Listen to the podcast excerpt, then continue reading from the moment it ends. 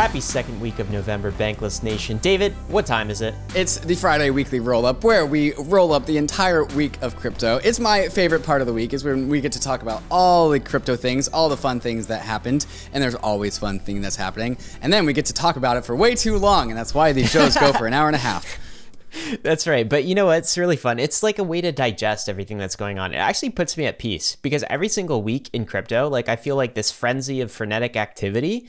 And then after the weekly roll up, I'm like, ah, I've absorbed it now. I know what's going on. Like, and that's why I enjoy this time too. Other than that, it's just, it's also fun. Yeah. There's so much going on. But like, I feel like the box is checked. Mm-hmm. I got through another week of crypto, and I absorbed as much material as I could. Yeah, listeners think that we know all of these things before we talk about them, but no, we're we're just learning as we read them aloud. And so let's That's go ahead right. and get started with that, huh?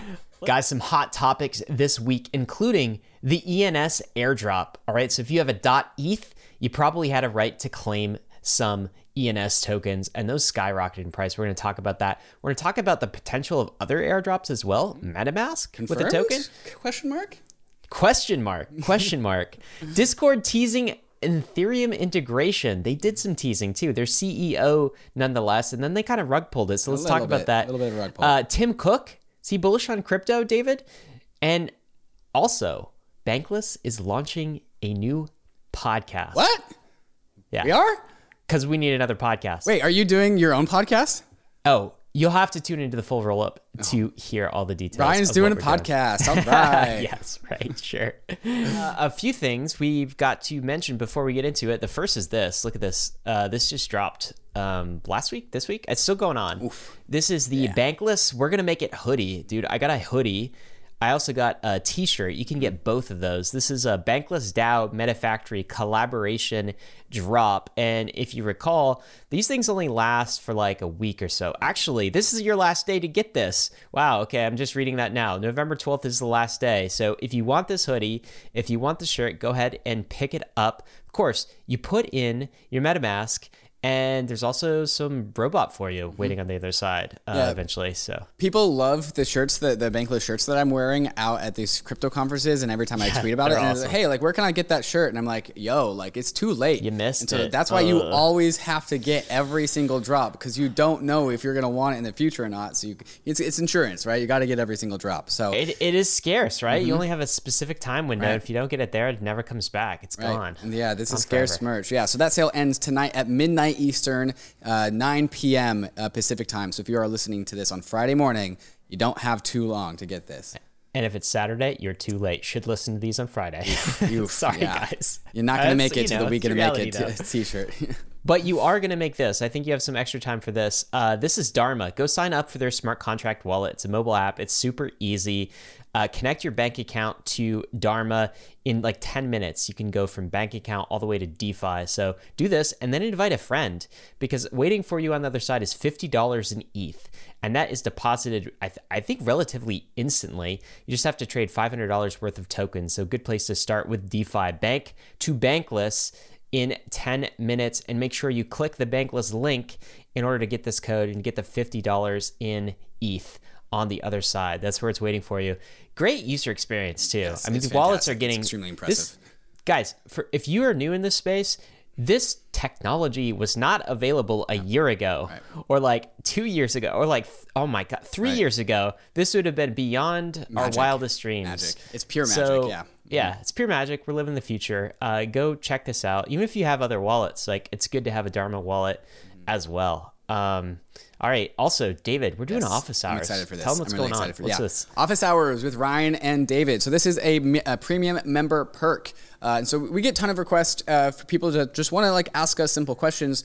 We don't really have time for everyone's questions, but if you are a premium member, we are setting aside ninety minutes to chat with you and answer all of your questions. If you are trying to get into crypto, I know it's you want those trusted resources to ask all of your questions that, like, maybe they're noob questions, maybe you, you don't know, but you want to ask the people people that you're comfortable with asking. Maybe that's me and Ryan. And so if you are a Bankless Premium member, we are doing office hours November nineteenth from four p m to five thirty p m Eastern time. This is going to be the last Friday of every single month. This is going to be a reoccurring thing, uh, except for this month because of Thanksgiving, and then also except for next month because of the holidays. But after that, every last Friday of the month, we're going to have office hours for Bank Bankless Premium subscribers. It's going to be in the Premium Discord. So if you want to take part in that Q and A session, sign up for Bankless Premium so we can answer your questions. Yeah, you sign up for Bankless Premium, you get a link to the Discord, and then we'll open this channel to you. And and uh, should emphasize too, like, noob questions welcome, yep. right? If you have just something you think is like, you know, a dumb question or mm. too stupid to ask, no or something questions. That's just taking too long to research on Google, that's where you can ask the question, right? And uh, we, we are happy to answer, and so is the, the Bankless team, the rest of the Bankless staff. All right, David, let's get to it, man. Market time, there's always stuff happening in the markets. What's Bitcoin doing to us or for us this week? Well, remember how it was all-time high last uh, week, last week, Ryan? Oh, yeah. It, Did that happen? All-time high week this week. Yeah, absolutely. So, yeah, Bitcoin hey, hey. painted a new all-time high of sixty-eight thousand six hundred forty dollars. Almost hitting that magic, magic meme number of sixty-nine thousand dollars. Not quite there. Uh, tumbled up, uh, tumbled a little bit off the high. Currently at sixty-five thousand three hundred dollars. Uh, oh no, it, no, excuse me. It's sixty-four thousand seven hundred dollars. It dropped a little bit since last I checked. Overall, up three point six percent on the week. So Bitcoin all-time high week for Bitcoin. Congrats. Do you know what our friend Raoul Paul said when we had him on in what August or so? We were like, hey, give us some price targets, right? Mm-hmm. And I was thinking he'd be very, you know, like vague and not give a time horizon. He's like, boom, one hundred K Bitcoin, end of year, ten K E T H, end of year. Yep. Mic drop. Yep. And We're it, getting close. It feels very much within striking distance. Yeah. We are within mm-hmm. striking distance to Raoul Paul's numbers. And, uh, you know, that, that didn't seem as likely a few months ago. What's E T H doing for us? E T H, same story. Also all-time high week, hitting a new high of four thousand eight hundred fifty dollars. Immediately after hitting that high, it tumbles three hundred fifty dollars down to four thousand five hundred dollars. It's crazy to see Ether make three hundred fifty dollars moves inside of like oh one God. hour. Think how crazy that is. I didn't even is. think about that. Do right? you remember when E T H was below three hundred fifty dollars? Yeah, yeah. That would have meant dropping to zero, sir. yeah. But after, after tumbling three hundred fifty dollars down to the low, low price of four thousand five hundred dollars, it has since reclimbed up to four thousand seven hundred thirty dollars at the time of recording. Overall, up almost four percent on the week. So Ether, new time all-time high, Bitcoin all-time high, all-time high week. Uh, and also uh, a little uh, something behind the scenes, but like the Bankless uh, podcast downloads charts looks like the the Bitcoin and Ether charts right now. So we are also Bankless. Except it doesn't go down. Except though. it doesn't go down. That is true. Yeah. up, up only on the Bankless yeah. listens. Yeah. Uh-huh. Do, do you know what? Okay. So, uh, you know, two things. One, five K continues to elude us, mm-hmm. right? Every every other day when I when Bastardly I see kind of five K. Like a run up, I'm just like five K today question right. mark, and I throw it out on Twitter and it doesn't happen. So maybe that's a top signal. Maybe I should stop doing that and like doing the Anthony Sasano thing. Uh-huh. Um, the other thing I'll say is like this drop, this sudden three hundred fifty um, uh, dollar drop mm-hmm. in the price of E T H. Bitcoin got hit too. Was this like what were the rumors going around? I saw like Evergrande or something, some sort of weird F U D, whatever. I just pay no attention to these things because they're so temporal and temporary. It didn't matter. Do you think that was just a, I, an you know, an explanation? I have no clue for dude. the price. I have yeah. no clue, right? Like yeah. it, bare, it barely dropped below where it started in the week, and so like it went from like super high to just really high. Uh, like maybe it was Evergrande. I don't know. I just think it's funny at this point. Just don't try to explain these things, yeah. right? Mm-hmm. Sometimes bots, leverage, traders, right. games. In the short run, you'll see moves like this. Yeah, you only see uh, moves no like deal. this when you lo- zoom in on the on the one week charts. Like when you zoom out on the one year charts, it doesn't actually show up. Let's do it. Yeah, I'm gonna zoom out on the one. Like year you can't like actually that. see it. Yeah, like it's not there anymore. Like, it's boom, gone. It's, wow. Look at that up and to the right. Can you go b- down to the very bottom of that up and to the right trend? Right, uh, a little bit to like past sometime between November and September, where it just starts linearly going up right there. Okay, so yeah, around the early in October, we have just been linearly up and to the right, like yeah, perfectly. Like, That's crazy. That's crazy. Yeah, this is stair-stepping. Mm-hmm. I guess like if each of these stairs are little uh, hilltops, little mountains, we're just stair-stepping out. That's a really interesting looking chart. Let's right. zoom out a little further though. Look at that. That is. This is not logarithmic, but not, you know. Yeah, you can hit that log oh, button. Oh, do you remember? Hit that log remember? button at the, on the bottom. I'm I'm not. I want to see it in linear first. Do you remember two thousand eighteen? Yes. This was the high, my friend. Burned into my. Look brain. at it. Just a tiny little, tiny little blip. Yeah, so tiny little blip. Fa- famously, there's like the, there's a, a the trader trader memes is when like the top of the previous market cycle just doesn't actually show up anymore on, on linear view. You can still see it, but it's getting small. It's getting you know pretty small. Do you know what's crazy is um, I was listening to your uh, Griff Green mm-hmm. um, Layer Zero, Layer Zero yeah. which is great by the way. I really yeah. enjoyed that. Mm-hmm. Uh, anyway, um, do you remember the Dow crash? Yeah, it went. It, it hit went twenty. From, right. Uh huh.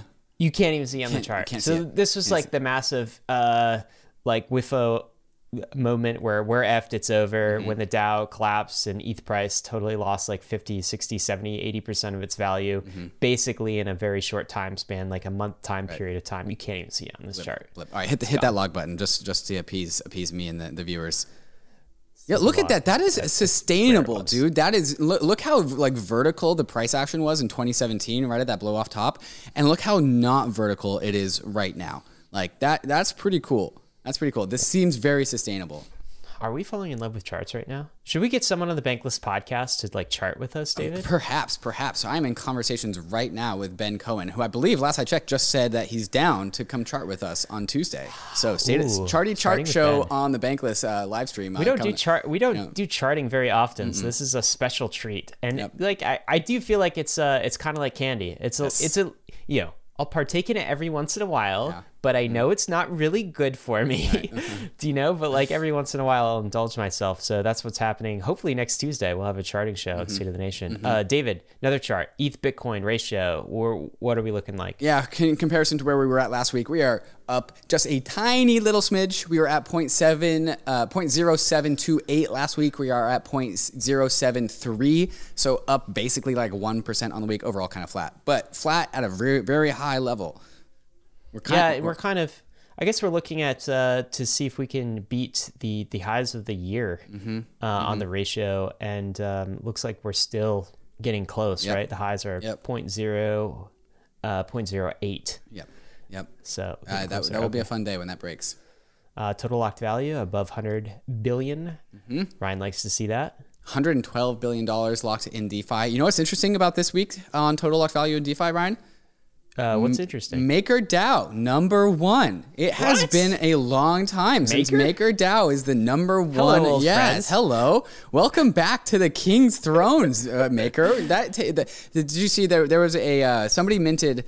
Uh, I can't. Oh, did I put that tweet in there? Oh yeah, I did put that, that tweet in there. I don't know if you pulled it up or not. Um, uh, I don't think I did. But yeah, so, so ah, one one per single person, I, and it, it, I believe this is uh, Celsius actually. It's Celsius, the, the lending app, uh, unconfirmed though, minted one hundred fifty million dollars of D A I in one. Wait, sing- Celsius did this? Celsius minted one hundred fifty million dollars with a liquidation price of three thousand one hundred fifty Ether, which is a pretty high number. Uh, but yeah, Celsius minted one hundred fifty million dollars, and that's why MakerDAO is number one in the T V L charts today. Well, that's super interesting, actually. And that's interesting on a number of levels, not just Maker number one, but Celsius doing the minting. Right. That's kind of DeFi mullet thesis. Celsius mm-hmm. being sort of like mm-hmm. a BlockFi, like a crypto yep. bank, if you will. Mm-hmm. And they're doing something to generate yields. Now yep. they're using DeFi protocols, right? Yep. Protocol sync. Yeah. This, this is actually uh, not new. Celsius has always been minting uh, with Maker just for... No way. Yeah, I didn't know that. Yeah, this is an old thing, but like one hundred million dollars, one hundred fifty million dollars is that's the new thing. Like that's a large yeah. number. It's a lot of money. Yeah. I, that's That's news to me too, though. Okay, let's talk about the uh, D P I, DeFi Pulse Index. Was it a good week for DeFi? What do you oh, think, Dave? You bet it was. Started at it three hundred seventy dollars, was? Currently clocking in at four hundred ten dollars, up nine percent on the week. Even hit a high of four hundred forty-two dollars before that big drop. Uh, so yeah, D P I, strong performance this week. DeFi is back, baby. It's too soon to say. David's not, knocking I, on I wood. It's knocked on wood, yeah. It's too soon to say, but you know what? Tells us the truth mm-hmm. is the DeFi to E T H ratio here. It's, is it's yo at this point flat is up. It was flat this week. The D, DPI versus point, E T H flat is up. Yeah. If that's not the most capitulation cope sentence I've ever heard. The D P I versus E T H pair did not go down this week. It held its ground. In fact, it is up zero point four percent. So congratulations oh to D P I. I wish I had some skis so I could ski down that, that hill, David. Fun. Look yeah, at that. that, that would, you'd be going real fast. Well, um, let's talk about B E D, which mm-hmm. is the the ultimate split where you get a third, a third, a third, a third Bitcoin, a third E T H, and a third D P I. What are we looking at on the week? Yeah, very strong performance by the B E D Index, which of course illustrates the market as a whole. And the market as a whole was up six point three percent this week. Started the week at roughly one hundred eighty-two dollars, currently clocking in at one hundred ninety-five dollars. And if you want to get some B E D, you can go buy it or mint it at indexcoop dot com slash B E D. Sleep comfy in bed. If crypto's stressing you out because of the volatility, the B E D Index is meant for you. So get comfy in bed. I love this chart, man. It's just so much more muted than like Bitcoin mm-hmm. and E T H and D P I. Yeah, because it's just like up only. yeah. yeah. Well, yes, exactly. And it's less like up and then down. And right. it's it's just like, it, it looks like the adult in the room here. Uh, good job, B E D. Nice. Let's talk about this. This happened and I barely remember it. So apparently last week, crypto market cap just topped three trillion dollars. Mm-hmm. three trillion dollars. Um, wow. Yep. Where does this end, David? Where are we going to end this uh, this cycle? Over ten. If you believe, if you believe in cycles. Over ten. Over ten? Yeah, absolutely, over ten. Yeah. Mm-hmm. That's easier to call now, I feel like. But like three trillion uh-huh. twelve months ago, eighteen months ago. Mm-hmm. I remember, I been, remember uh, uh, in December of twenty seventeen, we crossed a trillion dollar crypto market cap in, in the I C O mania.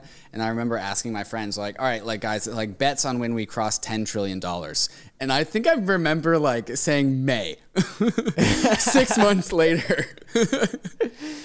yeah. You know, I was wrong. Like, I was the top.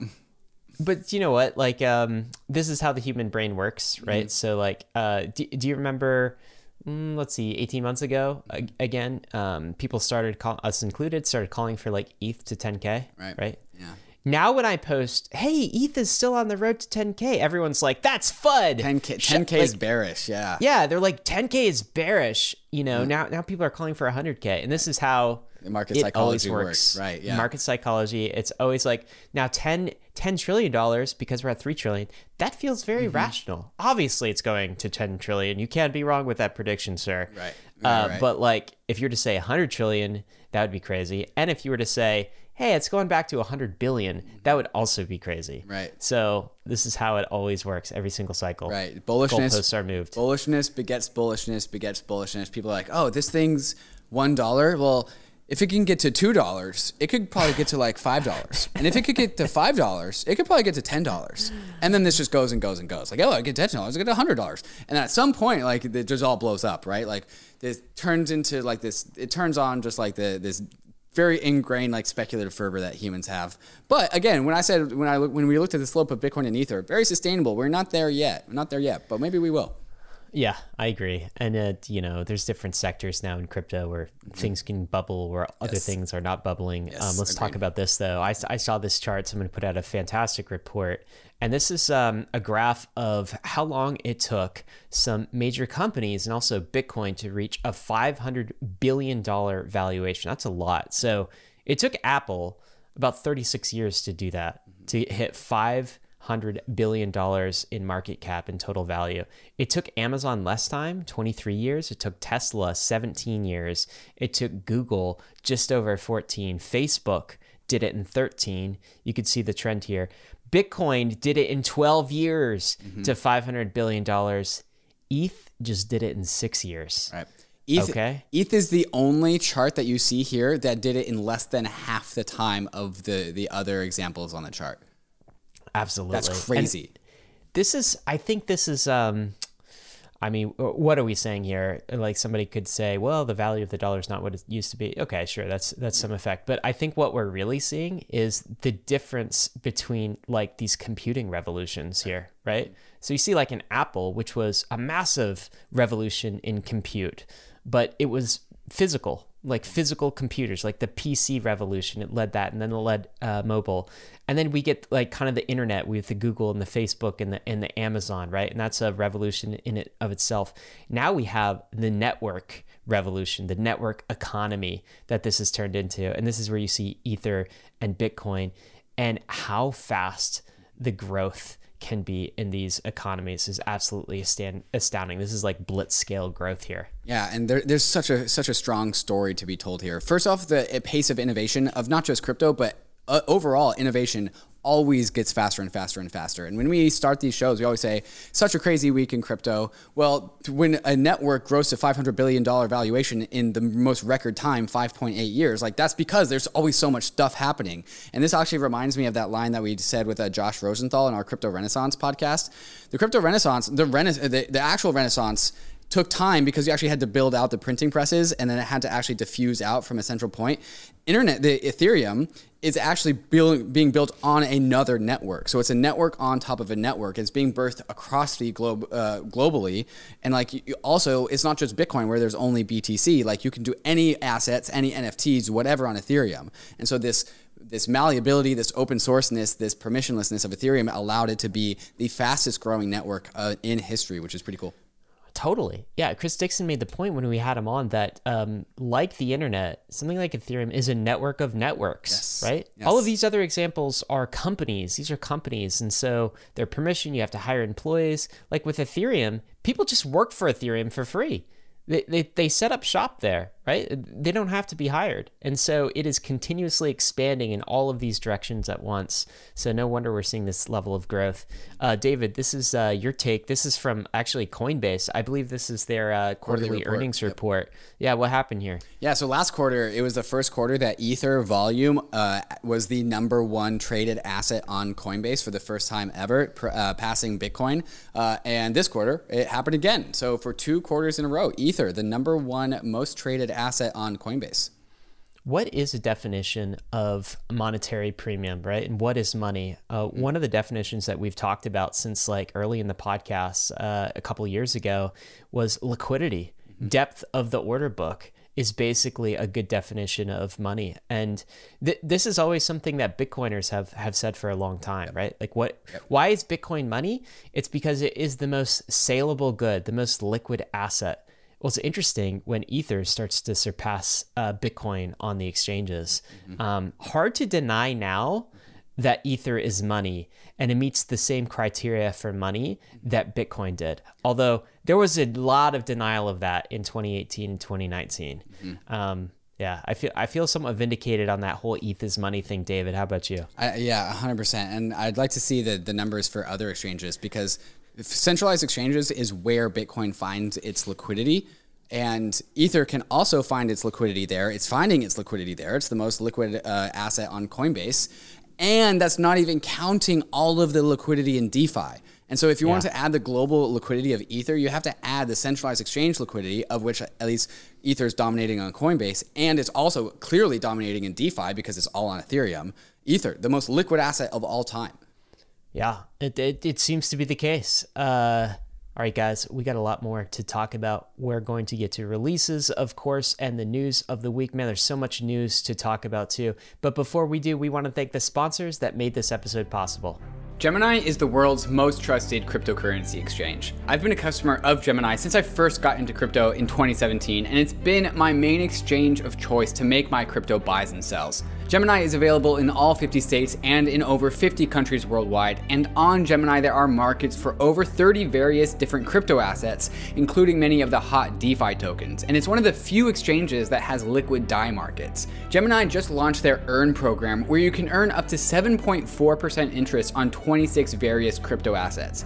If you're tired of paying fees in DeFi, or you don't want to worry about DeFi exploits, but you still want to earn interest on your crypto assets, Gemini Earn is the product for you. Another product I'm stoked to get my hands on is the Gemini Crypto Back Credit Card, which gives you three percent cash back on all of your purchases, but paid to you in your preferred crypto asset. When I get my Gemini credit card, I'm going to make sure that I get my cash back in E T H. So whenever I buy something, I get a little bit of E T H bonus back to me at the same time. You can open up a free account in under three minutes at gemini dot com slash go bankless. And if you trade more than one hundred dollars within the first thirty days after sign up, you'll be gifted a free fifteen dollars Bitcoin bonus. Check them out at gemini dot com slash go bankless. The Aave protocol is a decentralized liquidity protocol on Ethereum, which allows users to supply and borrow certain crypto assets. Aave version two has a ton of cool features that makes using the Aave protocol even more powerful. With Aave, you can leverage the full power of DeFi money Legos, yield, and composability all in one application. On Aave, there are a ton of assets that you can supply to the protocol in order to gain yield. And all of those same assets can also be borrowed from the protocol if you have supplied collateral. Here you can see me borrowing two hundred U S D C against my portfolio of a number of different DeFi tokens in E T H. I'll choose a variable interest rate because it's a lower rate than the stable interest rate option, but I could choose the stable interest rate option if I wanted to lock in that interest rate in permanently. V two also features the ability for users to swap collateral without having to withdraw their assets, trade them on Uniswap, and then deposit them back into Aave. With Aave, users can do this in one seamless transaction, saving you time and gas costs. Check out the power of Aave at aave dot com. That's A A V E dot com. All right, guys, we are back talking about releases today. David, let's start here. The, the E N S airdrop. This is the big one. Big airdrop. Maybe airdrop of the year. I don't know if that's too much, but it feels that way. Oh, certainly. Because, so far, yeah. Yeah, because if it's like like how many people actually received this for one, mm-hmm. but also the market cap of this thing has been absolutely extraordinary. We had the E N S guys on earlier this week, so take a listen to that podcast and and take a look at that show if you want all of the details. But uh, what happened here, David? We this is, by the way, our alpha alert. So anytime a really cool thing happens like this, an airdrop or something else, we send it out to Bankless Premium members so they get notified. But what was this airdrop? What happened this week? Yeah, so this has been a, a long time coming, and no one really knew that the E N S team was going to do an airdrop. But if you had been paying attention to E N S, you would understand that the mission and culture and values of E N S was to eventually have this thing managed by the community. Uh, and so I, I remember talking to, to Brantly Milegan forever ago when uh, they were talking, when E N S was really getting uh, bootstrapped and talking about like, oh, so E N S sells domains in E T H, but E N S does not want to be a company. E N S wants to be a public utility. And re- the reason why they have to sell domains is because of an anti-Sybil mechanism. If you don't buy, if you don't actually have to pay money for these things, somebody will just claim all of them. So they were selling E N S names, generating a treasury. And now this protocol, the namespace of Ethereum, is now this public good, and that doesn't that specifically should not be managed by two people or team of people, but instead should be managed by the broader uh, community of people that are stakeholders. And so this is just the perfect marriage between what we've all been talking about with DAOs and tokens and a public utility on Ethereum.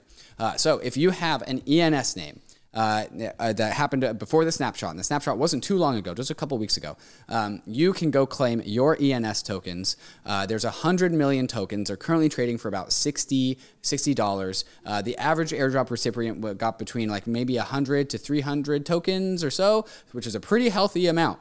Uh, and it, uh, there's a, some few, a few formulas with how your, uh, your token amount was calculated.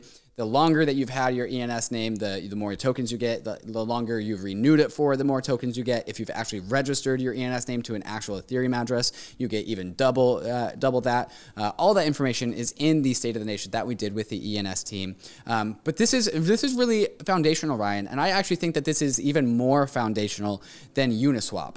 Uh, because E N S is something deeper and closer and more related to Ethereum, the protocol itself, than Uniswap is. They're both in the app layer, but Ethereum is really, or but E N S is really about the namespace of Ethereum. Uh, so I think that a lot of people wanted to compl- uh, compare E N S to something like GoDaddy, where you can register websites. It's even bigger than that. It's E N S is actually comparison to D N S, where like the dot coms of the world, and that is another uh, D N S is another global public good that has to be managed by this private company. Instead, E N S is now uh, being managed by the people that are using it, and so the E N S DAO is now being handed over to everyone that has a .eth address. So we are all now managers of this open public good system.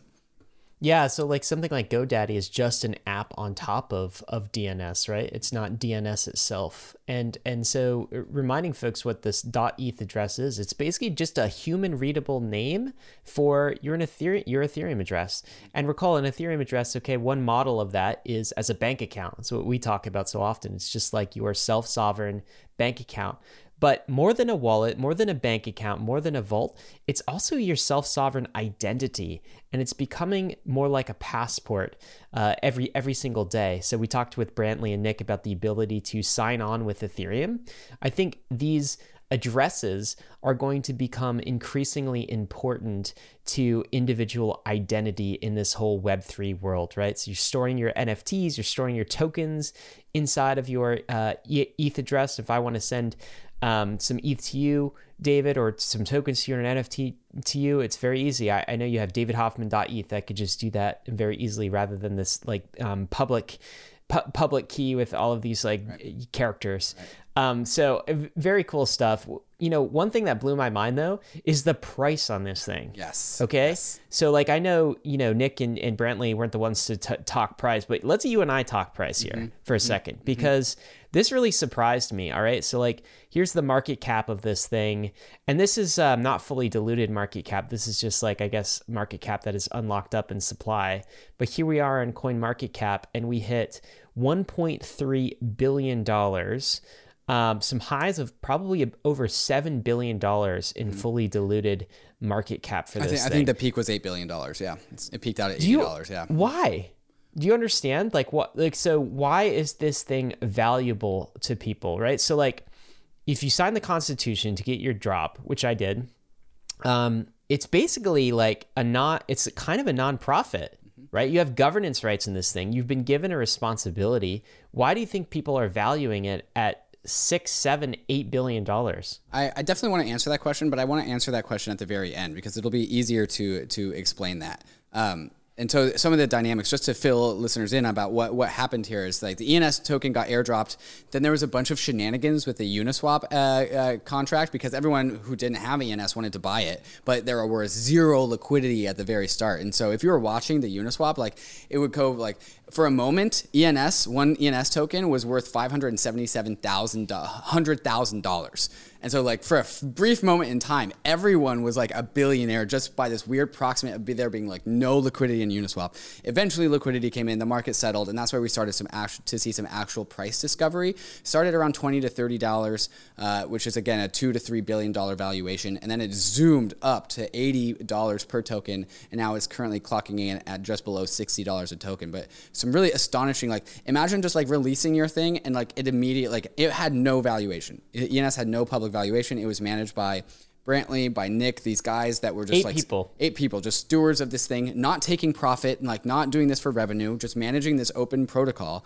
And then boom, the token launches and it comes out at clocking in at a max of eight billion dollars. That's absolutely insane. And so like to un- unpack what this thing actually is, what E N S actually is. E N S is a public goods. It is a public good for Ethereum. The namespace of Ethereum, if you could go back one tweet, Ryan, to, to my tweet, the namespace of Ethereum is a public good. What do we call all of us? Because you can't, we like uh, Ryan, there's Ryan uh, here, and then there's also Ryan Celkus. We can't have two Ryans. One of them's got to be Ryan S. Uh, Adams, and one of them's got to be Ryan S. Celkus, right? Like we need two. You hear that, Ryan Celkus? There can't be two of us. Can't be two of us. You Sorry, guys buddy. Need two different names. One of us is going down. You can't have con- conflicting names because we need to actually point to things. Only one entity per name.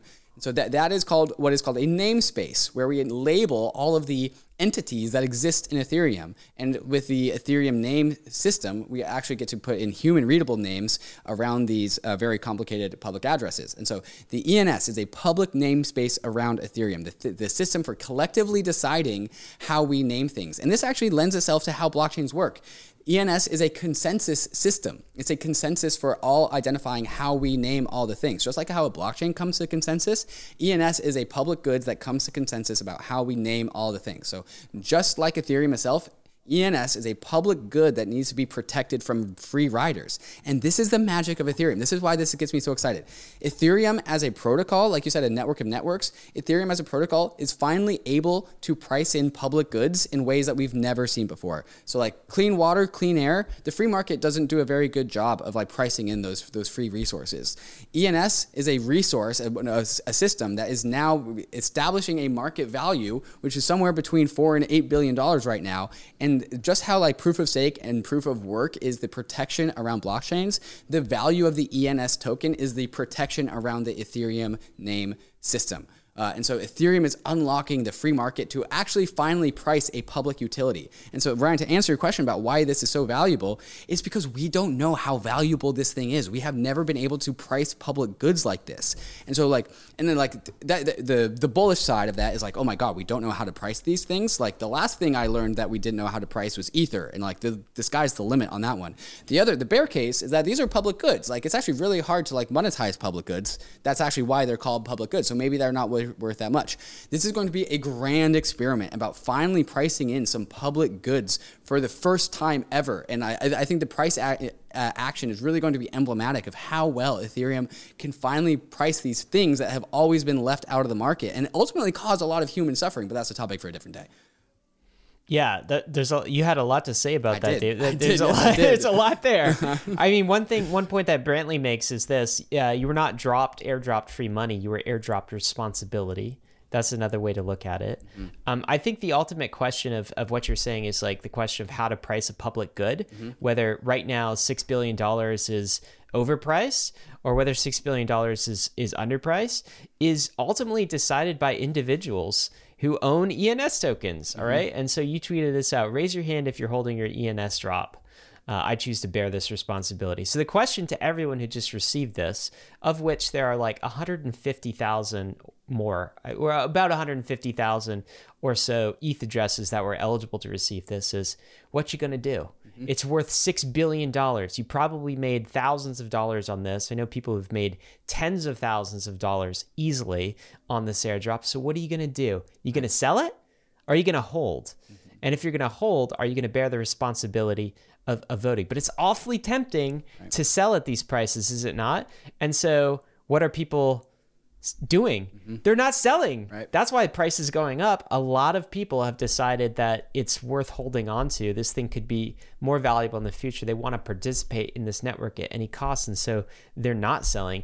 But I've actually been pretty surprised at where supply and demand have kind of met mm-hmm. with the valuation of this thing. And to your point, like nobody knows how to price it, right. okay? But like, I feel like some things in crypto are definitely overpriced right now. I just, honestly, I don't know right. whether E N S is overpriced or underpriced. Like it's a legitimate project. This is not smoke and mirrors. This could be insanely valuable. Uh, the, like team is fantastic. The distribution seems to be, and they distribute it to all a whole bunch of E T H bulls who have done well on E T H, and so they're going to be some of the last people to sell. Right. But like, is it worth six billion dollars? I legitimately don't know. So let me ask you the question: did you sell or did you hold, David? Uh, so my two E N S names that I have, uh, trustless state dot e t h and david hoffman dot e t h, those private keys are in Seattle. So I am holding. Okay. Yeah, no, I can't, can't so it's all hypothetical. Them. Yeah, but I actually, I have actually bought some in addition to that as well. And so I've actually doubled what my airdrop, uh, is worth, um, by, wow. by buying some. Uh, and I think I'm going to be holding that for for a good long while. Uh, and like it's also really something that's really, if you're paying attention to the crypto Twitter sphere, something that's also emerges. There's a big like culture around E N S right now. And I, I, I, I think it's just this very emergent property of everyone being really, really excited about E N S. So like these memes are coming out in the, in the same uh, vein that we saw memes about like Chainlink and all these other memes. There's a, there's a holding culture around E N S right now, which is like pretty damn cool. That we're going to have, we are going to have two moments of Zen at the end of this podcast. It's so good. And they are F- absolutely phenomenal. There are two songs about E N S and E N S DAO. They are actually catchy. And I, I hope you guys stay tuned to the very end so you guys can can listen to that. Oh yeah, how can you not? E N S stands for everyone not selling, mm-hmm. I guess, right? That's the meme here. Can I can I get you in on a little bit more hopium, Ryan? Yeah. How, Yo, you gonna you gonna crank me up on more uh, E N S? More more E N S hopium. Okay, yeah. Convince me. So I, mm-hmm. I have a claim to now, David. Mm-hmm. Um mm-hmm. Part of me thinks that this is a bit overvalued, mm-hmm. my friend. Mm-hmm. I love E N S as a project. It's fantastic. I'm incredibly bullish. But why should I hold at these prices? How many funds do you think have purchased or invested in, in E N S? V C zero. funds, hedge, zero. Zero funds, zero hedge funds. It's all no people. No one's going to dump on me? No one. There's saying? no one to dump on you. It's all people all the way down. There's the only people that got the E N S tokens were people that were using the E N S system or were part of the E N S team, which was like, you know, building the E N S system. Uh, so yeah, there's no one to dump on you. Like that's except my friends, except your friends, except my friends, except your Ethereum. friends, right? And so like this friends is kind of like dump on each we can other, right? we can pump this thing to the moon if we all agree to not sell. This is how this works. I think it's a great project. And look, guys, this is just another reminder to you of the value of using these protocols. We've been saying this for the past like two and a half years. Okay, use these protocols. There's like. We're not just saying there's, you'll be rewarded as in you'll learn a new skill and there'll be some educational rewards and it'll enrich your life. No, you get free money. Yeah. Like, yeah. Why are you not using these protocols, okay? Mm-hmm. Like when we say you're getting rewarded, you're literally getting airdropped money, mm-hmm. okay? Mm-hmm. Tokens, value, responsibility as well. But these things have, have value. So we, we, we published uh, an airdrop guide about two and a half weeks ago now. So it had twenty-five different opportunities. This was number sixteen, guys. So that, that went to Bankless Premium members. That's another reason you should subscribe. I feel like we're uh, we're shilling the Bankless Premium. But like, look, what's the R O I on that? Yeah. You spend twenty-two dollars a week and you get a, a few month. thousand dollars a month. Yeah, sorry, a week. Yeah. It would still be worth it though. Yeah, yeah. I did anyway. see a fantastic, uh, there there was, I think we put a meme on the weekly roll up a number of uh, like a month or two ago about uh, somebody's daughter wearing one of the crypto, the cypherpunk t-shirts in middle school. Yeah. That person's daughter got the E N S drop. No way. A middle schooler got a twenty thousand dollars E N S drop. We, Changed we her life. About this. Yeah. Andrew Yang just got it, Andrew right? Yang got it. Like, we gotta you're, go you're help welcome, Andrew, Andrew Yang. Yang. Yeah. We got to go help Andrew Yang claim, claim his airdrop. We should put it in his address and see how much he got, actually. Mm-hmm. But anyway, guys, airdrop season, really fun. I think this is the airdrop of the year. Yep. There's some great ones this year, yep. D Y D X, but mm-hmm. nah, I don't know. This is really fun from it's a distribution huge. perspective. Absolutely. David, we got to burn through these, man. We spent a lot of time on that, but uh, let's talk about this new podcast launch. We teased it in the intro. Overpriced JPEGs. What is happening here? Oh, Ryan, this isn't you. This is Carly. No, this is not me. This it's is Carly Riley. Yeah, newest host. You guys don't want to hear another podcast with me in it. Dear Lord. They probably those listeners probably do. Uh, yeah, no. Overpriced JPEGs with Carly Riley, exploring the world of N F Ts and the metaverse. We've always wanted an N F T podcast. Carly Riley is the person to do it. Uh, Ryan met Carly Riley while he was on the Yang Speaks podcast. Carly Riley is the former finance manager for the Andrew Yang campaign. Sorry, Andrew Yang, for stealing your finance manager, uh, but she's great. Uh, and uh, yeah, so now she's starting her own podcast, part of the Bankless Network. Uh, and so there are links in the show notes to go subscribe to Overpriced JPEGs. It's going to be on a different R S S feed than the Bankless podcast. So you need to go subscribe to that. It is going to come out on the Bankless YouTube. So we're going to share the YouTubes, uh, but Carly gets her own R S S feed. Uh, and I'm really, really stoked for this. Carly is a fantastic content producer. She's a great speaker. She's a ton of fun.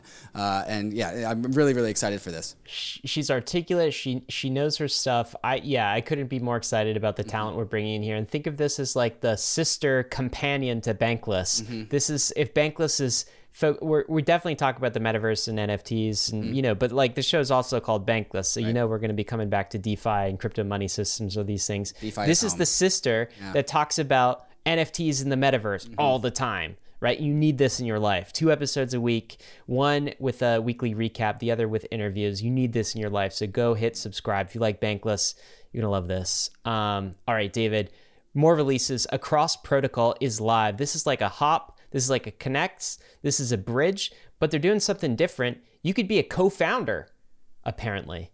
You join their Discord, you could be a co-founder. They've like created a DAO from inception in this thing. What's going on?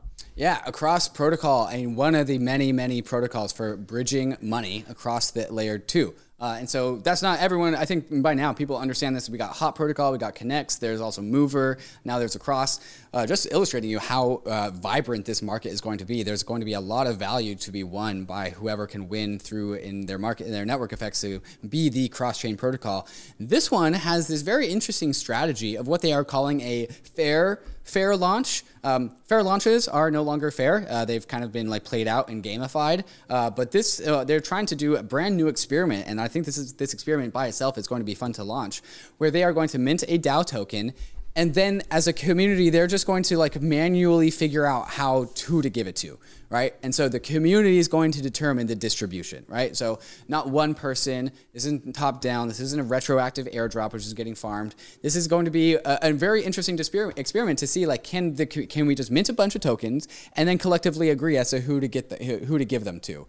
Uh, and I think that's, it's humans all the way down, right? And so the human choices of this DAO as to how they're giving out the tokens and the uh, the if they can make sure that they do it correctly and not get corrupted along the way is going to be extremely bullish just for not only Across, but all, all the concept of token distribution at, at, at, in general.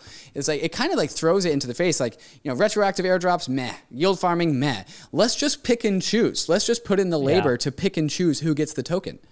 Yeah, and w- w- what I've seen with something like this, it's going to be like meritocracy. It's like, you know, that, that word gets used a lot and it gets abused a lot, right? And it's like, our company's a meritocracy. Right. No, it's yeah. probably not yeah. really a meritocracy. This is going to be much more like a meritocracy, because I've seen these DAOs in the early stages, how they work is basically you join a Discord, okay? You're a co-founder. I joined the Discord. I'm a co-founder.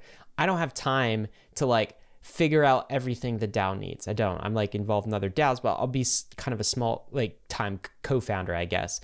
But if you want to figure out exactly what the DAO needs, take a leadership role, start contributing, start actively doing things for the DAO, you can quickly rise up the ranks right. and you'll get rewarded on the other side. This is like the create your own job path. And people would be surprised at how many of these opportunities now exist in crypto. And it's pretty unique.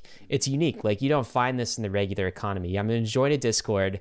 I'm going to figure out what's needed. And I'm going to create my own job based on what, like it's, it's a form of network entrepreneurship, right? You right. join a network, you be an entrepreneur in that network, and you create your own job. That's what's happening in these DAOs. And I think that's what Across is doing. I've always thought that the most bullish DAOs are the ones that figure out how to collapse the cost of contribution down to the absolute minimum. So anything totally. can be can be contributed. And a part of that is the incentive. And when you're very limited contribution of like, oh guys, I made a meme, and you actually like get some tokens out of that, like that's that's interesting. So that's fanta- fantastic yeah. experiment. Let's see how this plays out. Absolutely. Okay, Coinbase. Uh, Brian Armstrong said that they w- would be the DeFi exchange we were hoping for. They just released the Coinbase wallet as a standalone browser extension. So you know how you have MetaMask in your desktop browser? Well, now you can also have Coinbase wallet. Uh, I haven't tried this I- I yet, but I-, I need to. And it's good to see MetaMask having some uh, competition in this space. What are your thoughts, David? Yeah, that's exactly right. Like, more competition, the better. MetaMask uh, gets an unfair amount of flack for like basically supporting an entire ecosystem's worth of like uh, support request tickets for things that are just outside of their control. And so there, there's they're been the a, front lines. There's aren't they? There's been a ton of hate on MetaMask lately, and it's totally unjustified. They are doing Agreed. like yeah, they are doing they are spreading the mission, and it's just like unfortunate that they that the entire like, crypto Web three funnel funnels down onto MetaMask, but. Congratulations, Coinbase. Like, this is this is your guys' win. Uh, we want more browsers extensions. I, I said at the beginning of this week that I think Coinbase is turning a page. Uh, I think they have kind of figured their their shtick out, and they are really like going hard into this whole Web three DeFi world, and uh, this is an example of that. Yeah, absolutely. I mean, we we went into the Brian Armstrong podcast, and our mission was basically to say like, hey, it seems like Coinbase hasn't selected its strategy for what it's going to do in DeFi, right? With smart contracts and all of this, what is your strategy, right?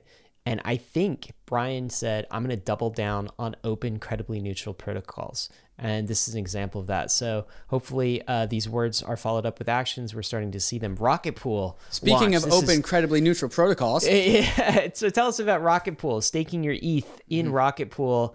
Um, what just launched and um, what's what's still unavailable too, David? Yeah, Rocket Pool mainnet has launched. So Rocket Pool is a decentralized staking as a service protocol. So if you want to stake your Ether, but you don't want to run a node, but you also don't want to trust anyone to run a node, Rocket Pool is a protocol for running nodes in a trustless fashion. Uh, and so it's a it's a home away from home for, with regards to e- staking your E T H. It, they have it's been a long time coming for Rocket Pool to get launched. They are finally live in a very limited capacity, kind of in the same way that like Arbitrum and Optimism have spun out their L twos in a very constrained fashion. Rocket Pool has started its mainnet in a constrained fashion. They've actually already hit their limit, but the the limit is going to be expanded and expanded and expanded over time.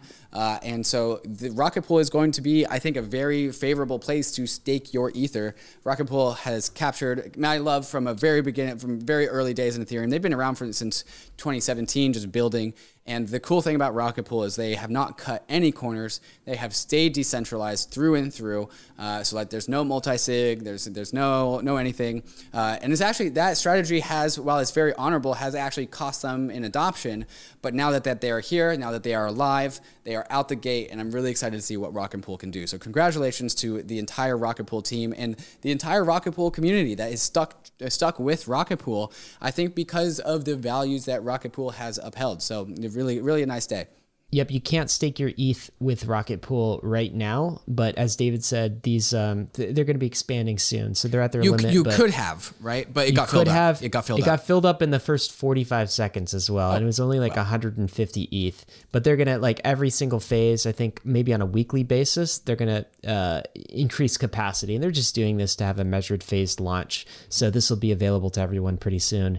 Um, speaking of being available to everyone pretty soon, David, mm-hmm. airdrop season. Airdrop okay? season, yep. This is Joe Lubin uh, responding to something uh, on Twitter. I, a little, sure a little bit of drama, but it's kind of aside from the story. Okay, yeah, yeah. So aside from the story, the main point is um, he, he's hypothetically asking the question, are we driving towards decentralization?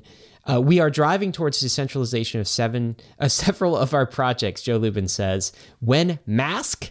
Question mark. That's the MetaMask token, by the way. Stay tuned. And then he says something snarky. But that's the main thing. It's like, when Mask, stay tuned. So this is a little tease. MetaMask with an airdrop. Okay. This is like this is like the industry's best kept secret. Like, it's gonna happen, guys. What do you do to get this airdrop? All right. You use MetaMask. Specifically, use swaps. Not financial advice. We don't know for sure. We don't know. We have no insider yeah. information. Mm-hmm. This could also not happen, but like it could happen. Yeah. I, mean, I mean, how many Joseph Lubin, the leader yeah. of Consensus, which owns MetaMask, goes, when dollar sign Mask, stay tuned. There was also another clip of the MetaMask, I think, community call answering this question, when token. They said, uh, we have no plans for a token, but we are actively in- investigating the best ways to engineer a token it's and also token. distribute it. Like, this, there's probably going to be a token. Uh, I used to think that it was just totally going to be off of the swaps, because that's the only verifiable way that MetaMask oh, you don't think that anymore. I, I, I mean, I, still think I think that. it's, it's, I, I mean, I, it can be a component. It's definitely probably a component about it. There's other ways too, as well. Like, but that involves like going into Infura, where MetaMask routes its orders, and then collecting the addresses that have used Infura to airdrop tokens there. I think that distributions, it's a very hard problem just by the nature of what MetaMask is. MetaMask doesn't actually know what uh, Ethereum addresses are in it or not. Uh, and so that's why the swap feature is the only verifiable way to airdrop a MetaMask token. I think they're trying to spin up some sort of uh, alternative distribution plan, because I think that the distribution for MetaMask is going to be really, really hard. Um, but we're going to see how that goes. Yeah, absolutely. And uh, again, just saying, the ultimate guide to airdrops. I'm sure this was listed in it. MetaMask. Yep. Uh, let's see. That was number. Oh, that it's in there. It's in there somewhere. It's in there. It's in there somewhere. Yeah. Oh, it's an honorable mention. Okay. So you're oh, not okay. just getting twenty-five. You're getting like uh, thirty-five, forty or so airdrops in uh, the Ultimate Guide to Airdrop, which was published by Bankless. Bankless Premium. You do that, you get that. Mm-hmm. All right, let's talk about this. What is D A I Wormhole, David? Is another release for the week. This is really, really cool. This is about the layer two ecosystem, and this is MakerDAO with one of the coolest innovations, I think, of one, one of the coolest innovations of the year. Uh, and so what this means is D A I can now be minted on any of the L twos, you know, Arbitrum, Starknet, Fuel, no all way. these all these layer twos. And this is not D A I being minted on the layer one and being sent to the L two via a cross-chain like hop, like cross, like uh, Connext or Hop Protocol. You're this actually is, minting it. You are through mint, a wormhole. Wor- you are wormhole minting D A I wow. natively on the L two, and so it's coming out of the maker contracts out of L one, but being minted on L two. And so this, I, this there is some crazy cryptographic consensus magic going on here. Uh, but th- this is exactly why Rune Christensen was talking about the differences between layer two rollups and multi-sig bridges. You could not have built a, ro- a wormhole through a multi-sig bridge. You can only build a wormhole through a rollup. We're just we're just making that up this. That is wild. Is this, w- is a wormhole this is not a now? technical term, by the way. We are just making this up because that's a great metaphor. No, but I'm getting the visual. Yeah, right. And mm-hmm. is this available now, or is this uh, coming I soon? I think so. Um, maybe I bet you. Um, I think maybe the contracts are live. Maybe the U I is not not quite there yet. But yeah, this is a fa- fascinating development where you like you can just birth an asset anywhere around the layer two ecosystem without having to use Hop, without having to use Connext. Not that using those things are bad, but it's just like, you know, efficiency but begets efficiency. I'm just paying layer two gas fees. I'm not paying yes. mainnet gas fees, yes. right? Yes. Right. Wow. Yeah. That's min- wild. Minting D A I on L one would cost over one hundred to two hundred dollars. Minting D A I on L two costs uh, ten cents. Man, I, w- I need to read more about this. This is uh, actually, this this is the first time seeing this. Mm-hmm. Um, let's talk about this. Rebrand for Uniswap. Yep. They're rebranding. Potentially, this is a governance vote. Still the unicorn. This mm-hmm. looks like a medieval unicorn, something you put on like a knight's shield, right. like a suit of arms. What's mm-hmm. what's going on here? Okay, Ryan, let's play a game here. Uh, on the count of three, thumbs up or thumbs down. It was whether you like it. Ready? Okay. Three, two, one. Oh, down. Wait, I can't see it. You got to put the camera. Yeah. oh, okay, I, so I like I'll tell it. You. Uh, I like that, that was four. Thumbs down from Ryan, thumbs up from David. Yeah, so people can see that. I like number four, actually, because mm-hmm. that preserves some of the simplicity that I love. But like, yeah, one, two, three, just a bit too complicated for me. It two's doesn't a, have like a little the, bit of a mess. Two's a little bit of a mess, yeah. Yeah, it doesn't have like the Apple, mm-hmm. you know, esque simplicity. Can I draw it in the sand? That means it's a sure. good logo. Like, mm, that's a good take. It's a little too much for me, but that's I, I like it. Like I would, you know, put this on my shield, maybe. That shield that you have. I, I like pulling yeah. forward the like the medieval era of Europe into like DeFi. It's just like such a such a juxtaposition that it's so crazy that it kind of works. Um, this is actually not know, official. Man. So this is actually going up for governance vote. So if you are a Uni token holder and you want to participate in the, yay or nay. You can say yay or nay on this. So yeah, Uniswap getting a rebrand question mark.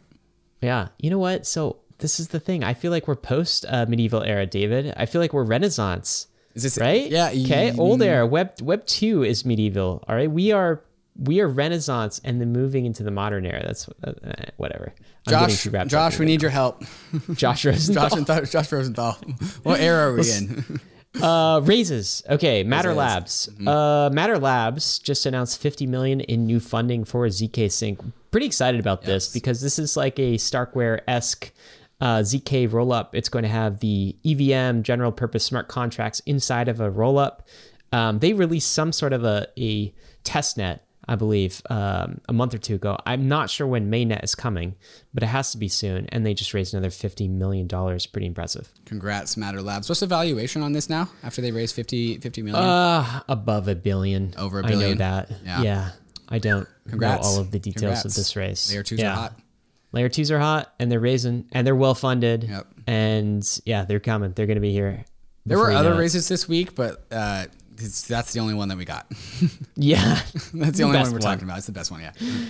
Jobs. Jobs. What's the reminder, David? Get a job. Why haven't you got a job in crypto yet? Your Web two job is not as cool as a Web three job. If you're not even in Web two, then it's definitely not as cool. Uh, get a job.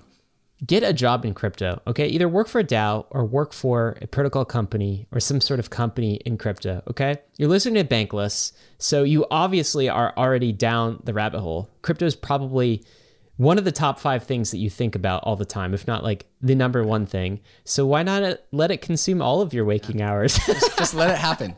Just let, just let it, just, just let, it, let happen. it happen. Just, give, just in. give in, just give up. Yep. People, people tell, have told me, David, that I say the word capitulate mm-hmm. too often. I was just about to say the word capitulate. Yeah. You should capitulate and get a job yes. in crypto. Yes. Yes.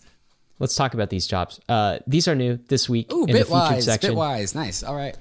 Okay. So Bitwise is an asset management company mm-hmm. bridging kind of the, I guess the old world Of, of finance and the new world of crypto. Love that company. Doing They're God's hiring... work by funneling boomer money into our crypto assets. Look at these job titles. Oh my God. Crypto research analyst, N F T, N F T specialist. specialist. Wow. What? Wow. That's ah, awesome. Dream job. mm-hmm. Research analyst, new research, smart contract platforms and Web three all day. Do you want to spend all of your day doing those things? A crypto research analyst is a governance specialist. These job titles are amazing. Okay, Head of okay growth. Governance specialist. I want to hang on this one real quick because it's really, really okay. cool. Bitwise is an asset management company. They have a- assets under management.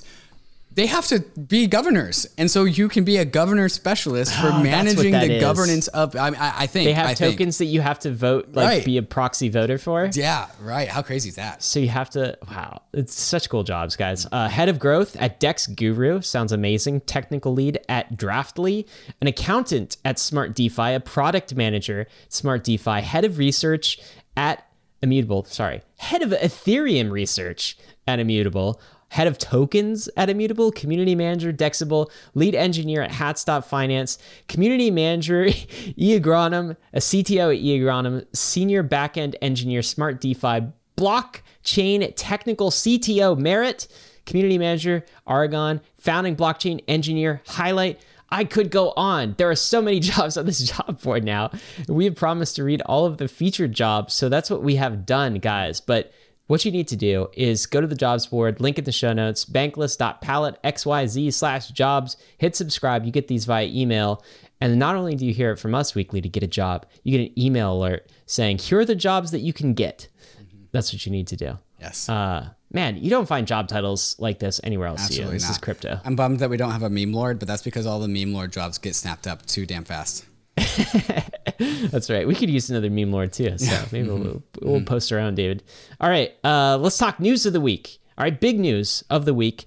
Let's start with uh, Discord. Yeah. What are they doing? Man, I would. Discord is where I spend so much of my time. It is the the office for right. crypto. That's like, yep. I'm going to the office and basically logging to a Discord server. What did they tease this week? Yeah, they teased an Ethereum integration. The C E O of Discord says probably nothing, with an image of the Discord icon plus Ethereum, and then also has MetaMask and Wallet Connect right next to the connections page. So some sort of like address authentication, address integration into Discord uh, being teased. Ryan, there's... They know what we want. They know what we want. This is what we want. They do know what we want. Exactly what we want. Sadly, there is a very sad part two of this story. Uh, okay, where part two. After, uh, let's see, about a day later, the same C E O tweets out, "Thank you for all the perspectives, everyone. We have no current plans to ship this internal concept. For now, we're focusing on protecting users from spam, scams, and fraud. Web three has lots of good, but also lots of problems, and we need to work through at our scale more soon." So like they t- they tease this they tease this thing, and then they had to say like, don't worry guys, we're not actually doing this. So yeah, what the hell happened? You wanted to, you, a, a two day period. This is, by the way, these are like tweets from the C T from the C E O Jason Citron, who's mm-hmm. the founder of Discord. Right, mm-hmm. this is the guy who who would be in the know. It almost feels like um something happened right. within that forty-eight hour period of time right. to like chill him on the concept or chill them on the concept. They get it like a call from a regulator. Like, what do you think happened? Uh, they got, I, I think we know what happened is that he got absolutely mobbed by the anti-crypto folk of the world, right? And no so, way. Yeah, so here, here's Anthony uh, Sazzle zero x saying on a tweet, This is uh, this is wild. There are literally hundreds of quote tweets like this, people quote tweeting the the, the um, Discord C E O. And he also says, imagine being this uninformed about something, but also still have a, such a strong opinion about it. So there are four tweets in here. Okay, so uh, somebody somebody who's not in crypto Twitter says, so this is the Discord C E O teasing some sort of crypto integration. Make sure to let him know Discord, know how much you hate this, both on Twitter and here. Go there, make a thread, yell, tell your friends to do the same thing. N F Ts and crypto belong in the trash. That's just one. There's another one. Let's go on. Uh, I don't like to use my platform for big statements often, but Discord recently had a work in progress, uh, yeah, a work in progress blog post about a partnership with Axie, a community that exploits people in an M L M structure, indebting oh new users God. and making them share personal data. This is the antithesis of trust and safety. We could go on there. So apparently the Discord, yeah. Uh, I am canceling my Nitro subscription immediately and will be encouraging all my friends and followers to do the same. I will not support a platform that aligns itself with crypto and N F Ts, not to mention M L M schemes and sharing of personal data. Oof. Rough. M L M Name, is multi-level marketing, yes, right? Big oof, big oof. The C E O of Discord informally teasing integration with Ethereum wallets, Ethereum misspelled, isn't surprising. Discord is a home of a number of N F T grifts masquerading as exciting projects, and it's en vogue about know-nothing tech lords, but it's definitely a disappointing development. Damn. I want to swear. I want to swear. Lords? I want to swear. Everyone F off. You don't know what you're talking about. Like, ugh, it's so frustrating. And like, this goes back to the cognitive dissonance that people have about cryptos. Like, oh, you didn't get rich off Bitcoin. Well, you hate it because of the environment. Oh, like you haven't made any money off N F Ts. That's because they're a scam. Oh, M L M schemes. Guess what? The dollar's an M L M scheme. Like, it's so frustrating. It's so frustrating. And the fact, like, I understand as a C E O why he had to capitulate to this. Here's me saying capitulate. Um, but like, damn, is it is it really frustrating? Because like that could do like sign in with Ethereum, self-authenticated, like self-sovereign identity where you don't have to sell your data to Google or Yahoo or Facebook just, to sign in. It's the exact opposite of what they're talking about. David, here's the thing, dude. It's just a, a login with MetaMask. If right. you don't like it, don't freaking use yeah. it. Yeah. Mm-hmm. If you don't like it, don't use it. Why are you getting mad that somebody's building an integration to something like... Di- Look, the biggest Discord server in the world is Axie Infinity. Right. Right? Right. Don't you think those members of Discord, those users of Discord, would like some integration with their MetaMask wallet? Mm-hmm. I asked this question because I saw some of this pushback. I actually didn't read everything that um, that, that you just put up, but um, this guy said Discord is pausing N F T plans after the huge ba- backlash. Apparently, some people in the gaming studio totally hate N F Ts. And I was previously unaware of that, but you read some of the the, the quote tweets. So I asked the question of um, one of the guys who uh, was tweeting this, why? Like, why do you hate it? Um, and this is his response. Oh, well, Did you I'm get unable to view it. I, I may have just gotten blocked. you, open it Open it up in a private browser then. Okay, let me let me try to open it up in a private. You can open that. In, okay, let me open it up in a private. I didn't even respond to it. Anyway, wow, here's you, you a tweet. Did get blocked. Wow, brutal. I, I got blocked by basically saying, okay, so just so people know, here's my response. Um, uh, he Ryan tweeted this, and he linked me to this thread, and I said, I appreciate this reply. This is exactly what I was looking for. I'm not going to use this thread to push back against these points, but I hope you stay tuned into the N F T community to hear the co- counter arguments. Apparently I got blocked over that. Yeah. Um, anyway, so it goes. But basically the the thread, now that I can see it in um, incognito mode, N F Ts are harmful to games. What? And the entire thread is basically a few points. One, um, energy, okay? Mm-hmm. So like the environmental issue. Every N F T um, like kills the environment, right?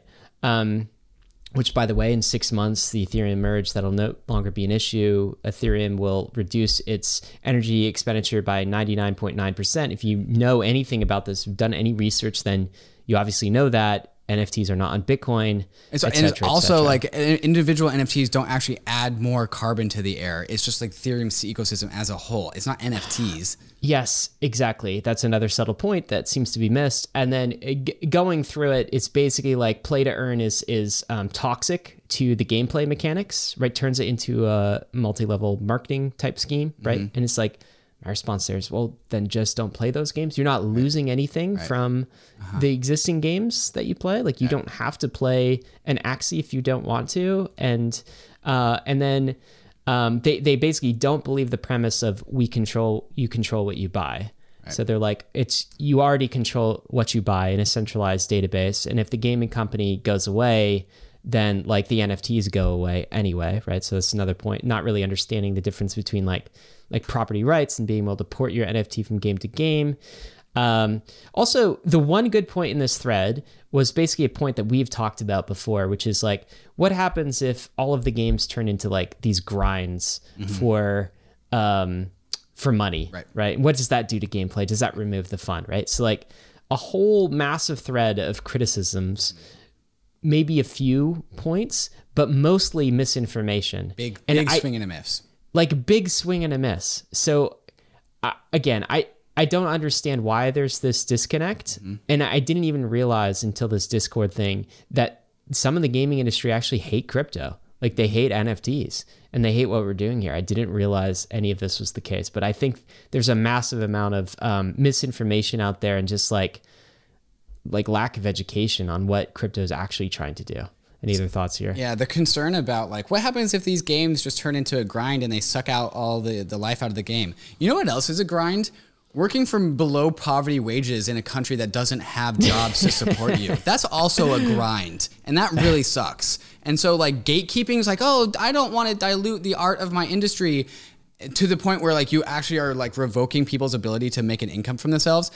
Yeah. They do not know that the reason why Axie Infinity is so incredibly large is because it's supporting an entire like country's G D P right now. It got people through COVID in right. the Philippines. Yeah. So like sometimes this is why like the, these, I, I understand that people have cognitive dissonance about accepting crypto. There's a lot to swallow. It really breaks people's brains, but also you are doing so much harm by just jumping to conclusions that these things totally are harmful. Agree. You are, it is extremely frustrating. I will stop there. It is. Yeah, it is extremely frustrating, but now we know this pushback exists. So yeah. uh, we could talk about it a little bit more. Uh, no pushback at Sotheby's, though.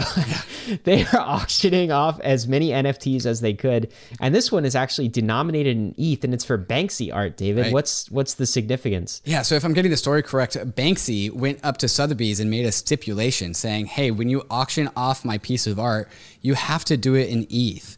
And so there's going to be a live auction for a Banksy art piece. And this is the auctioneer is going to be like, can I get fifty E T H, fifty E T H, fifty E T H, fifty E T H? Can I get sixty E T H, sixty E T H? I can't, I can't, I can't even do it. Quay, please. So yeah, sixty E T H. Can I get sixty E T H, seventy-five E T H? That's crazy. Imagine how many like non-Ethereum people, very rich art collectors are going to be in that crowd hearing in, instead of, yeah, with their calculators. That's exactly right. Instead of hearing dollars, hearing E T H.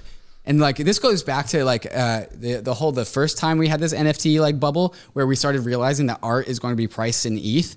Well, part of that statement was because we thought all art was going to be digital, but now Ether is moving into physical art. Wow. So physical art is starting to get priced in E T H. That's crazy.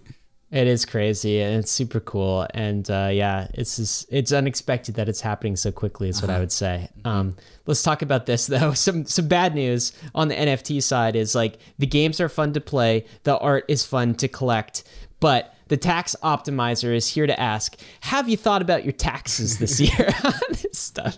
This was an article I read, David. N F T games are fun. Filing taxes afterward is a nightmare. I'm not going to go through this this whole article, but it's just kind of a P S A that the way the I R S and other nation states treat game items is as like physical property, okay? So if your Axie breeds with another Axie and you get a new Axie, then you got a new asset. And if you swap that asset for another Axie, it's an asset to asset trade and there's a capital gain on that trade. And I bet none of you listening are tracking that stuff, right? No gamers are, okay? Why would they? But this is what the tax code says. Right. And what I'm saying is, as ludicrous as this sounds, right, um, one, you should be aware of it and conscious of it, because right. if you want to do the letter of the law with taxes, you have to record these transactions. But two, my God, how could we tax games in this way? How could we tax digital goods in this way? There's got to be a better system than recording every single time and reporting to the I R S every single time an Axie Infinity mates, mm-hmm. okay? Like, we got to we got to do better than this, David. Do you have any answers for us? Oh, no, no answers, but just more illustrations of how nonsensical this is. Imagine you're like, you're you're grinding against this boss. You kill this boss. It drops like a legendary sword, and you're like, shit, if I pick that up, that's a taxable event. That's a tax event. I can't pick that up. And when you pick that up, right, it's a tax event at that moment. Right. And oh my God, that, that sword is worth a thousand dollars. So now mm-hmm. you have a thousand dollars in ordinary income you have to file on your right. taxes. And so I like terrible. We, we already know that like crypto, the way crypto works, it's like just incongruent with the tax code. But yeah. like previously, like the DeFi tokens and and like normal Ether, like it wasn't that bad where you can still do your taxes compliant yeah, and, and informed. Like stocks. DeFi whatever, summer came yeah. along and started to really, really get hard. Mess. Once gaming is here, it's like it is it's it, like you we have to yeah. rewrite the tax code or so, else you are getting none of it. Because gamers do not give a shit about their taxes. Well, but look, listen to this. Imagine that exact same scenario I laid out, right? Dross, mm-hmm. d- uh, boss drops an item. You go to pick up your sword, right? Mm-hmm. And it's a taxable event. And you're ten years old. Yeah. You're a ten-year-old kid. Little Bobby's going to go to jail. You don't even know what taxes are. Oh, sorry, sorry, what Bobby. I hope you've yeah. reported that sword to yeah. the I R S. Uh-huh. Uh-huh. God, man. Anyway, what Bobby, a mess. You gotta stop playing the games. Your parents can't afford the tax bill. It's Bobby's responsibility. Bobby. Sorry, damn Bobby. All right, all right. Have, let's have, talk about this. Fun on this sometimes. Yeah, well, you know what? Taxes can be fun, right, David? Mm-hmm. You're joking about yeah. that, that's for sure. Bitcoin news: the New York City Mayor-elect Eric Adams is going to take his first paycheck, his first three paychecks rather, in Bitcoin. Mm. Wow, this he, is a, a flag in the ground, and he's saying basically, I want New York City to be a crypto-friendly city. Mayors mm-hmm. around the country, around the U S have done this, right? Mayor of uh, Miami, some other mayors as well. And uh, it's really cool that they're doing this. Vitalik had this blog post about like crypto cities. Mm-hmm. You know, mayors and cities have a bit more uh, ability to be flexible and experiment. And New York City is actually talking about launching a New York City coin. I wonder what they're going to do with this, but It's kind of interesting. Eric Adams says, we're glad to welcome you to the global home of Web three. They're starting to see the jobs potential, the economic prosperity potential. They're starting to make the connection between that and Web three and crypto. What it, what's your take, David? Yeah, this New York City coin, it's of the same category as like the Miami coin that happened not too long ago. This is built on this DAX side chain bridge thing off of Bitcoin. I'm not sure of that connection there. Um, and uh, which is kind of weird because like Bitcoiners generally don't like tokens, especially especially not like city tokens. But if there's enough traction to justify, you know, another a New York coin, like absolutely, let's do it. Uh, so let, let's see what happens here. I still don't know what this whole city coin thing is about, but I'm a, I'm, a, I'm a fan of experiments. I really don't know either. And mostly I'm a fan of politicians saying, hey, we want this jurisdiction to be friendly to crypto. Um, all right, let's talk about there. I guess I have to consent to something. Okay, crypto firm Grayscale. This is big. Crypto firm Grayscale just hit sixty billion dollars in assets under management. What's interesting about this is this is now larger than the top gold E T F. And this is both incredible from a growth perspective, but what a tragedy. Okay, what a tragedy that we have not really an E T F, but a fund that has additional rent extraction, like, you know, one, two percent. I forget what the Grayscale uh, management fees are, rather than an E T F. And it's grown as big as gold. And it doesn't okay? actually track Bitcoin closely, not perfectly. Exactly. Right. Mm-hmm.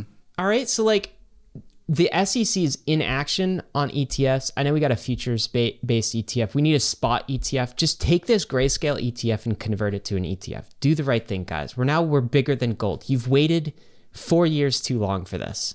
Four years too long. Retail could have had this already. Now you need to make up for, for lost time. Is the S E C listening, you think, to this, David? You think they're going to do that? Well, Hester Pierce is. Hey, Hester. Hey, Hester.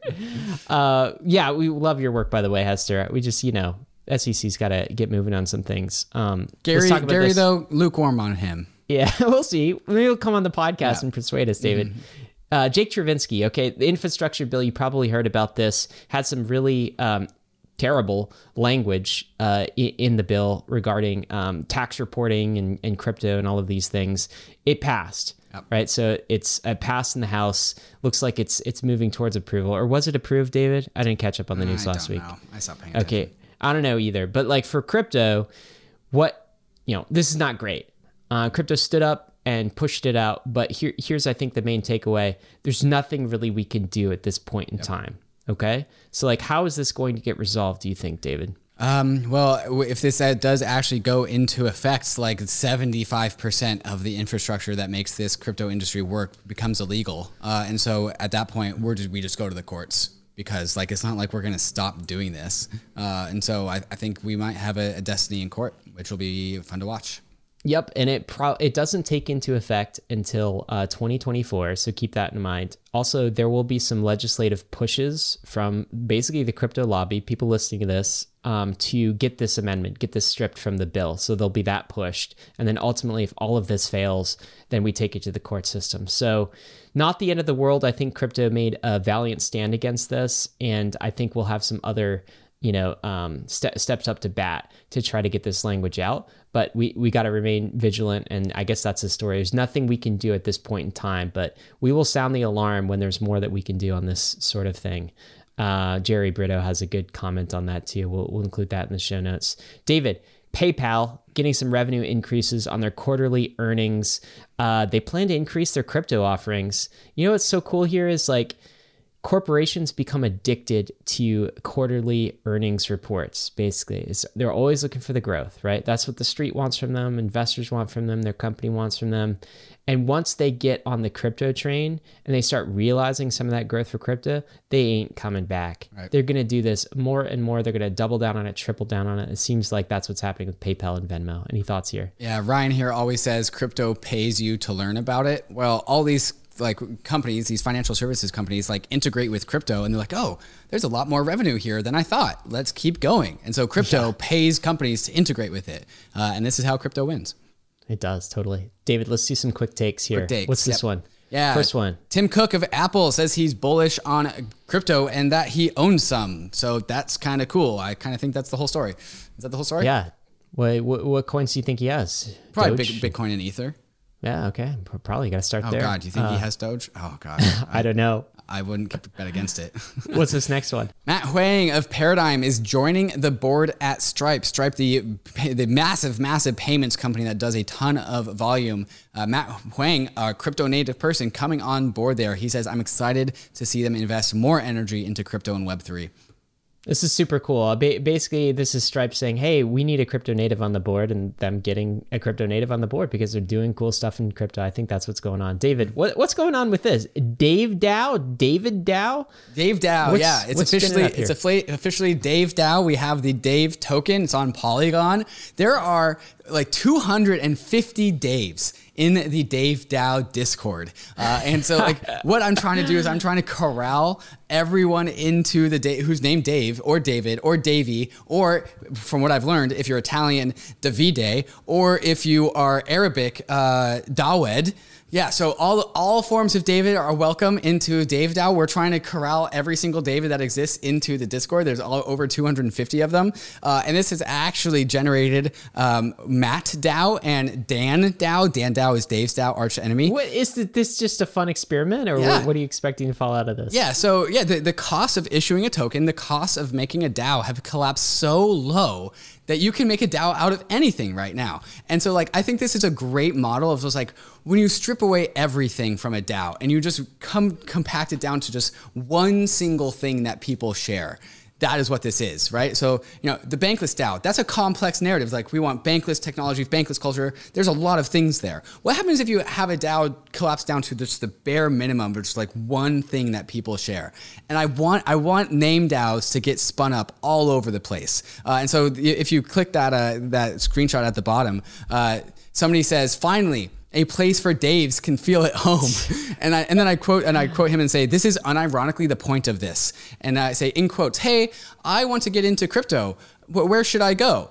And if there's a bunch of name DAOs everywhere, you can just say, well, well, what's your name? Just go to your name DAO. And so the, the, and we said Dave Dow is going to be maximally successful if we also get like Ryan Dow, Justin Dow, Sarah Dow also to get started. That should be our goal. Dave Dow, the crypto punks of Dave Dows, by the way, because we're the first ones. Uh, but yeah, I think this is a fun experiment. It's just the perfect level of meme and realness to to, to matter.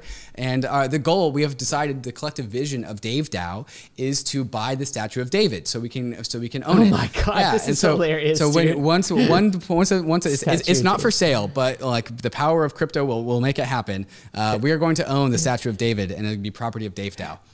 Wow, this is very uh, strange and interesting. Mm-hmm. And, uh, you know, I don't have time to start a Ryan DAO, but I'd probably join one. Mm-hmm. So if there's some listener out there with the first name Ryan, then uh, you've got some uh, you've got some ideas that Dave uh, David has just dropped you. Mm-hmm.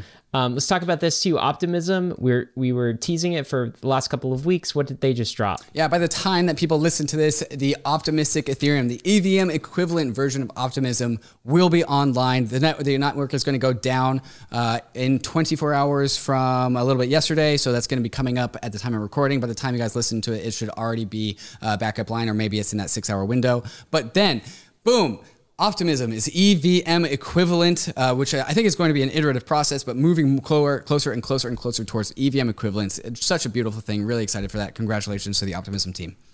Yeah, uh, really cool for sure. We also wrote a fantastic post this week about Ethereum's roadmap. A lot of people have questions about Ethereum's roadmap. Like, so when is the merge? What's it going to include? When the merge happens, will I be able to Um, you know, withdraw my E T H?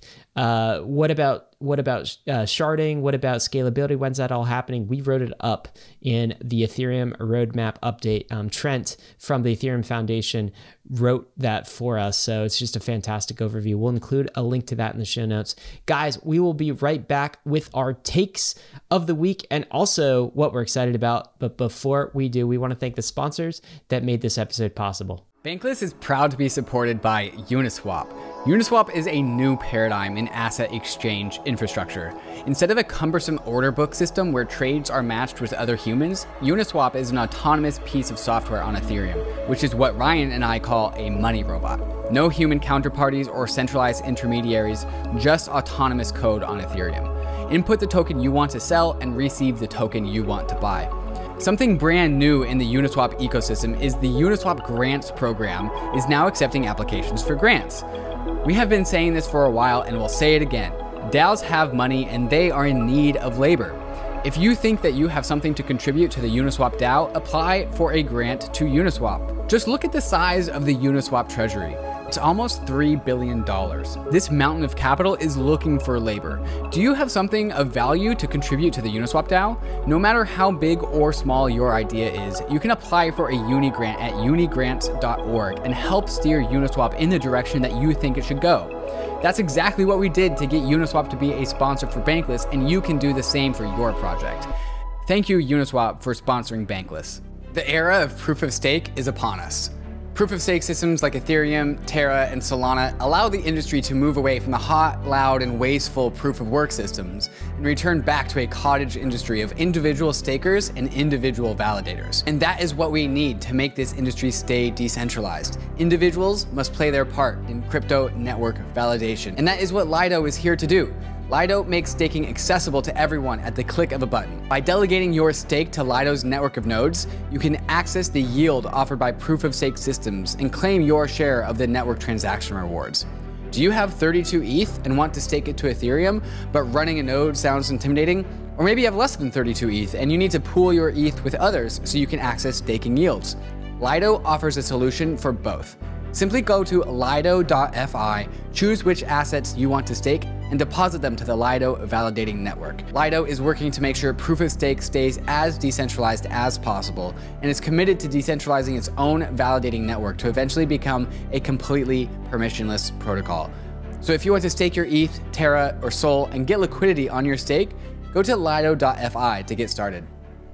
Hey guys, we are back with the takes of the week. David, let's start with the P S A here. Don't get fished yep. on Uniswap. This is Harry dot E T H giving us the warning. What's going on here? Yeah, so for the listeners, this is a visual thing. But if you're on Twitter, those the links that populate on Twitter, they come with, with a preview, right? And so if you're used to seeing the same links, you'll see the same previews. There's a, a link here that has the Uniswap unicorn logo. It says unicorn uh, uniswap dot org. It says Uniswap swap. And they're all the same things that you'd see on Uniswap. Uh, so Ryan, let's go ahead and click that link and see where it goes. Am I going to get... Uh... fished here? Oh, we are not on the Uniswap page. We are on a page uh, called harry denley dot com, who's probably the, the guy that made this website, slash fake Twitter unfurling. And they, they says, do you trust links? Well, you shouldn't. Uh, and so basically there is a way to make a link on Twitter look like it's going to someplace and then take you to a different place. And uh, the idea is that like it could take you to a clone of Uniswap that looks like Uniswap, acts like Uniswap, but instead takes all of your money. So don't get fished. This is a new scam that we've seen. Uh, now that we know about it, uh, check your U R Ls, check your links, verify everything. Guys, and there are so many phishing scams out there, okay? So like Discord all the time. I don't know, yeah. twenty times a day. Yeah, I get I get hit up by things, okay? Don't click um, weird links in Discord. I get text messages mm-hmm. uh, these days, you know, like Ledger had a leak, right. for instance, that gave away a whole bunch of, you know, uh, people's uh, email addresses, phone numbers. I've gotten letters, okay? Uh, like in the mail, physical letters, like phishing, like please mail if us you're back in your crypto. yeah. It, like basically, uh, if you're in crypto, expect to get these things and they'll look like they're coming from legitimate sources. That's how a phish works. So this looks like it's coming from Uniswap. I get uh, text messages from Google, right? Google support saying you got to check your Gmail, like stuff like this. Be on the lookout for it. If you are in the crypto industry for any amount of time, you are be going to become a phishing target. So be very skeptical of messages from unidentified sources as they come in. Um, David, what's your take here? Yeah, this is actually a talk that I gave at, I gave at a local San Diego meetup condensed down into tweet form. I'm still working on the talk. Uh, but basically I say, historically, banking has always been centralized, while artists have always been at the margins. Artists are on the frontier, they are exploring the margins. And I say, with crypto, the institution of banking is outsourced to the individual. Banking is now also on the margins where the artists are. And I follow it up saying, I'm so damn bullish on human culture. If you put the money next to the artists, what do you think happens? Artists create more things. Like, that's awesome. Uh, and that is why I'm bullish on humanity. Yeah, uh, crypto is very bullish on humanity. Actually, yes. This is, uh, at least I think the Ethereum ethos very much is. Um, let's take this take from uh, Jason Choi. I'll read it out. Slow success builds character. Fast success builds ego. That's the take. He says, it explains most of the people you'll meet in crypto. Mm-hmm. Wow, that that's true. This one hit me like uh, as far as like, hey, this is my experience in, in crypto. There are a lot of people in crypto that have gotten wealthy very quickly. And uh, some of them become pretty egotistical as a result of that. Um, some of my favorite people are the people who have been here for a long time and have gotten wrecked a few times, okay? Like just like made some dumb mistakes and gotten absolutely destroyed by them at some point in time, right? Or at least been through some shit, right? right? Like, yeah. So going through twenty eighteen, twenty nineteen, holding E T H, you had a ninety-five percent price drop, guys, okay? Even like, more if you kept on buying on the way down like I did. Right, that was even more painful. So that's the type of uh, thing, experience that really builds character. And honestly, it's like a quiet, humble type of um, type of character, right? right? But like on the other side, you see a lot of people who, man, they just YOLO bet on something. Dogecoin, now they yeah. know everything. Mm-hmm. Right. Hi, I've been in crypto for like eight months and I know exactly what's happening. And I've made like, uh, you know, a fifty X return. Okay. I see a lot of these people and uh, they have pretty large egos because they haven't gone through the, the, the trenches that others have. So I don't know, this one just resonated with me and it kind of explains what's actually going on. It's like, um, too much success too quickly can build ego in, in like when it happens to people. Let's do a thought experiment. Say there's two people, both of them at one point in time, both have a million dollar portfolio. One person ground and did research and was patient and was re- responsible and dollar cost averaged into responsible assets that went up. And now that person over the course of three to five years has a million dollar portfolio. This person B aped into Dogecoin and they were poor for all three to five years. And then all of a sudden they have a million dollars. Both people have a million dollars. Who do you think is going to be still wealthy like in the next year, right? Right. It's right. The guy that figured out how to actually maintain long-term wealth and long-term responsibility, right? Like if money comes to you extremely quickly, it can also go away from you extremely quickly. Uh, so it's good to practice long-term thinking, long-term responsibility, uh, because again, that's what Jason Choi says builds character. Yeah. And, you know, I know someone's listening. He's being like, hey, look, everyone in crypto has gotten rich quick. OK, don't right. talk to me. I've yeah, been like time, investing time for relative, like thirty, yeah. forty years. Right. But like but then I go back to somebody like uh, you had on uh, Layer Zero this week, D C Investor. Right. OK, like D C Investor has been here for a while and he's gotten wealthy via crypto and N F Ts. Right.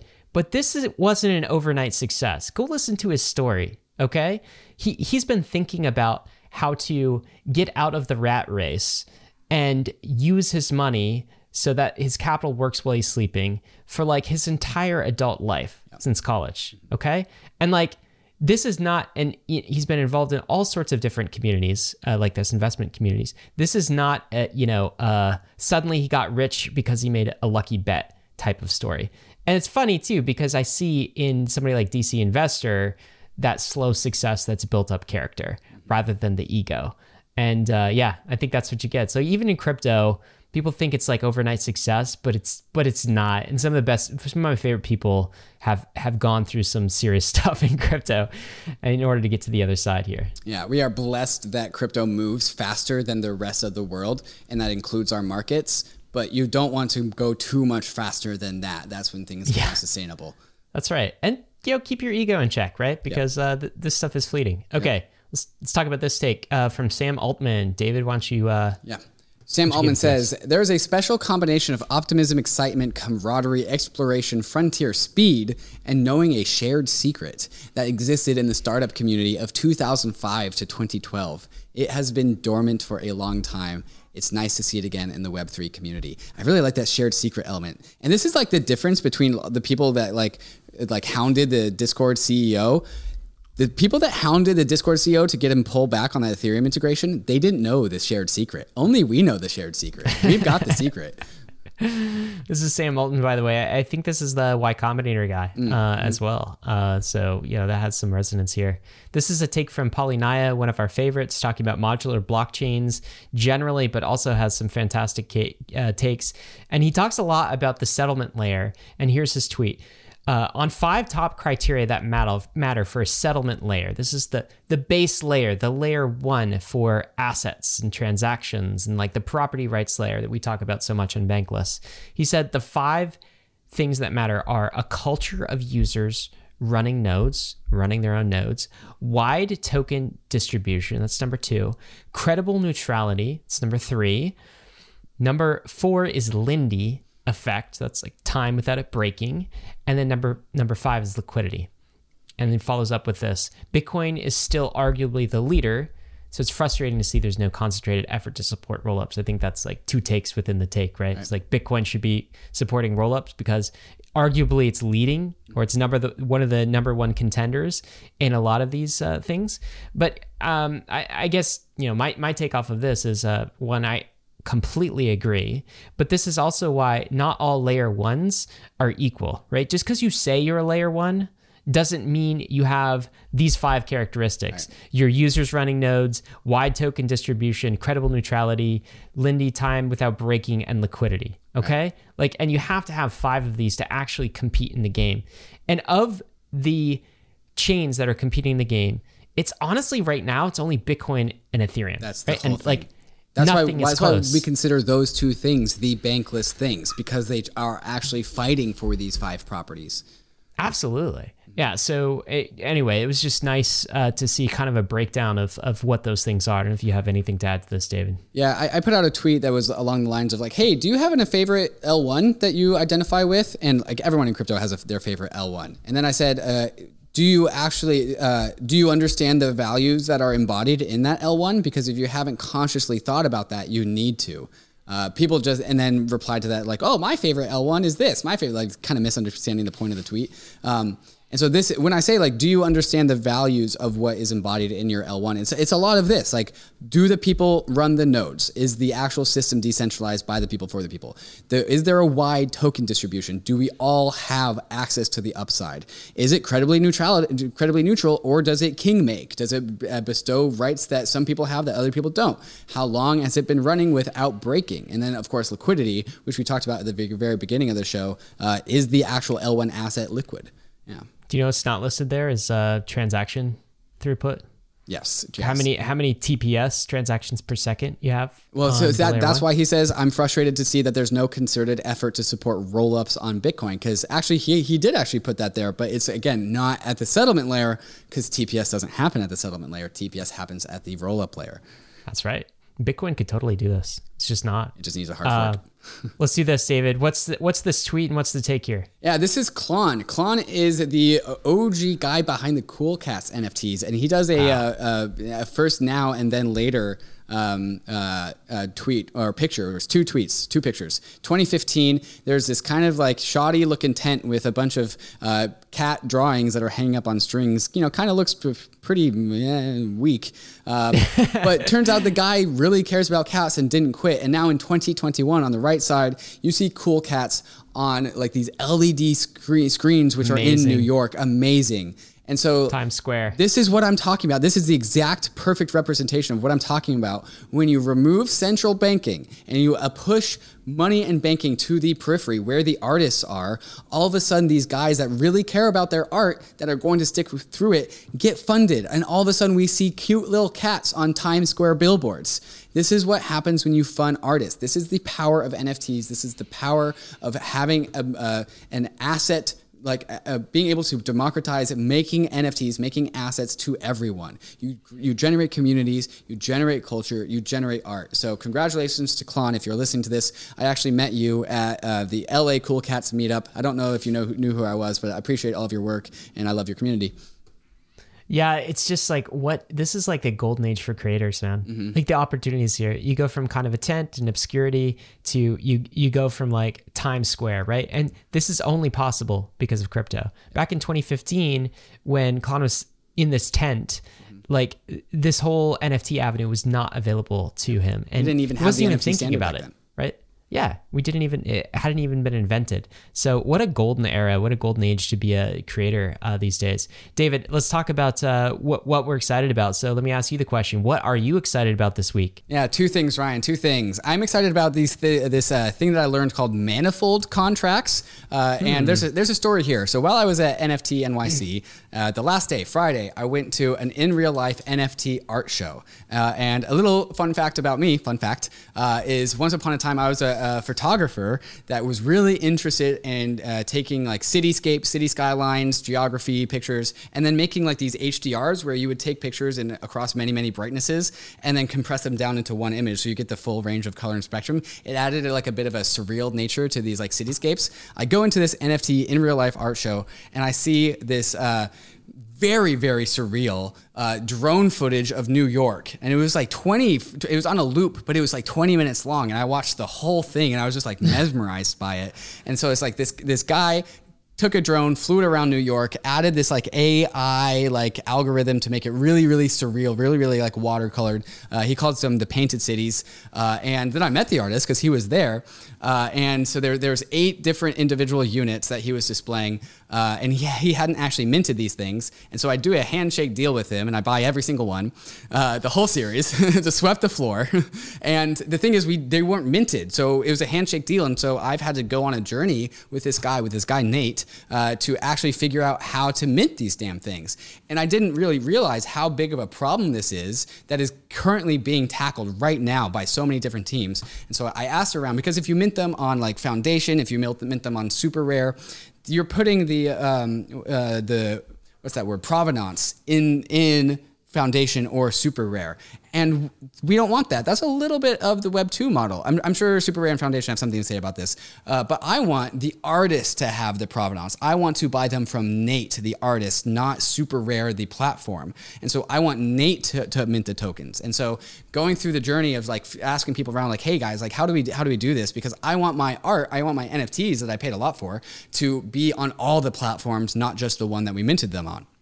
We discovered this thing called Manifold contracts uh, from the Manifold team. And Manifold is this cool N F T minting platform that uh, they call it stateless, as in like it doesn't host anything. It takes your tokens and mints you some contracts that is yours as an artist. Uh, and then you can mint the N F Ts. And that is, again, your contracts. And then it takes the data of the N F T, the actual JPEG, or in this case, uh, like a gigabyte size of, of uh, footage, puts them on Arweave for decentralized file storage. And And then the tokens are owned by the artist, but and can go anywhere. OpenSea, SuperRare, Foundation, like whatever N F T platforms show up, and it gives complete ownership to the artist. So, uh, so Manifold doesn't actually collect any rent from this process. They are just supporting infrastructure to mint these tokens. And I'm really bullish on that. That's really, really cool. Uh, and so uh, we're waiting for gas prices to come down because uh, it's going to cost a bunch of gas to mint these things. But I'm really excited for that. And just like learning through that whole process, we're going to get Manifold on a State of the Nation to talk about this process. And that is what I'm excited about. Only the first thing, though. The second thing is I'm also excited about Metaverso in Puerto Rico, which is the first week of December. So Puerto Rico Blockchain Week, G-Money's throwing Metaverso. I'll be speaking there. So if you guys are going to Metaverso in Puerto Rico for the first week of December, I will see you there.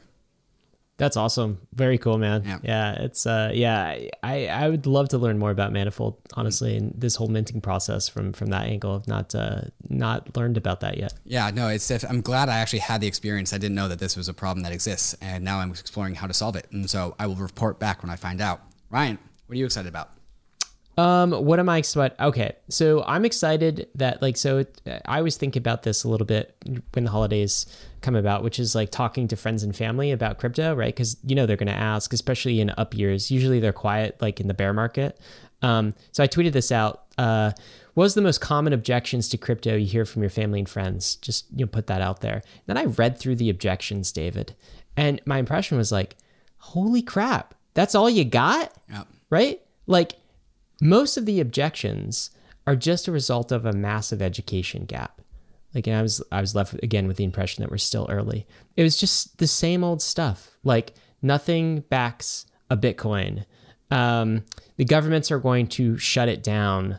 Uh, it doesn't scale. I can't buy my coffee with crypto yet. It's like the same old objections that have been answered in a thousand ways, uh, a thousand different times. Like, there's really nothing meaningful here that that's new or different. Uh, and so, yeah, I was just left with that that impression that's like, wow, it's been a while since I've kind of peeked my head at, up from crypto and like talked to people in the real world who aren't yet, I guess, crypto-pilled, aren't yet into uh, like why we're in this industry and, and what we're doing here. And the objections just haven't really gotten any better. In fact, the, they've deteriorated, right? It's like, right. even even like... Um, what what does crypto actually do? What are the products behind it? Like, wow, I mean, we have answers to all of those things now. I mean, go check out a Dharma wallet. It's like, where else can you get, you know, eight percent yield? Mm-hmm. Okay, like just like N F Ts, where, where do they exist? Uh, like the, the metaverse, like Facebook is even seeing this future. Uh, so I think it'll be a different conversation, I guess, um, you know, dur- during the holidays for, for many people. And uh, we'll have a lot to show, but like, I guess just be prepared. The objections haven't really gotten any better. And I guess that's bullish for, uh, for crypto. I, I think my take here is that if they haven't gotten better and they've only gotten worse, that's because they only worse and worse objections actually can work anymore. Because yeah. like we've we've answered all the good objections. Here's a good objection, and then we solved that problem, right? And so we were actually eating away at all the objections because we're actually delivering on some of these promises. Yeah, I think that I think that's true too. So anyway, that's uh, that's what I got. David, you ready for meme of the week? Uh, yeah, which one? We got two of them this week, right? Let's Ooh, start with this, this one's one. good. Yeah. Okay, so this is we've we've done this meme format before. So this is the army man protecting the sleeping child, right? So we have the S E C, and it's protecting the, the sleeping child from a bunch of money coming in with the airdrops. Like, no, S E C does no money for the ch- for for the for the child. Meanwhile, on the other side of the frame, we have crypto scams coming in hot with grenades and knives, going right for retail investors. So S E C protecting you from those airdrops, but not from the scams. Hmm. Weird. This about summarizes it, and maybe uh, is a call for a switch of priorities there. Um, mm-hmm. David, let's do this next tweet. What's this? This one's great. I'm uh, I'm pretty sure Michael Wong made this one, but the last time I said this on the show, it turns out it was actually you, Ryan. So maybe you'll correct This me. was not me. This was not you. Okay, so this is the the guy looking in the mirror of his car. The mirror says, "Objects in mirror are closer than they appear." The guy is Banks. Banks are looking in the mirror. Objects in mirror are closer than they appear. What's in the mirror? L two scaling. Just coming, coming fast, coming fast. Just chase him down like a predator. That's mm-hmm. awesome. All right, guys. Ryan is about to give his very famous disclaimer, but after the disclaimer, we have two moments of Zen. They are both songs about E N S. One is about the E N S DAO. One's about the E N S airdrop. They are both really catchy, and I'm just extremely surprised that both of these songs are fantastic. One of these, uh, the first one is going to be the by a guy, uh, Jonathan, I think is his name, that makes one song a day, and he's done this for like five thousand days or something like that, something crazy. Uh, and the other song is a rap artist that I don't know, but they're both good. They're both good. Okay, so stay tuned for that. Ryan, tell us about stay, Going West. Yeah, yeah, yeah. Stay tuned for the sick beats, but I got to tell you, none of this has been financial advice. Of course, E T H is risky. Bitcoin is risky. All of crypto is risky. You could definitely lose what you put in. But what are we doing, David? We are headed west. This is the frontier. It's not for everyone, but we're glad you're with us on the Bankless journey. Thanks a lot. The core components of E N S are decentralized.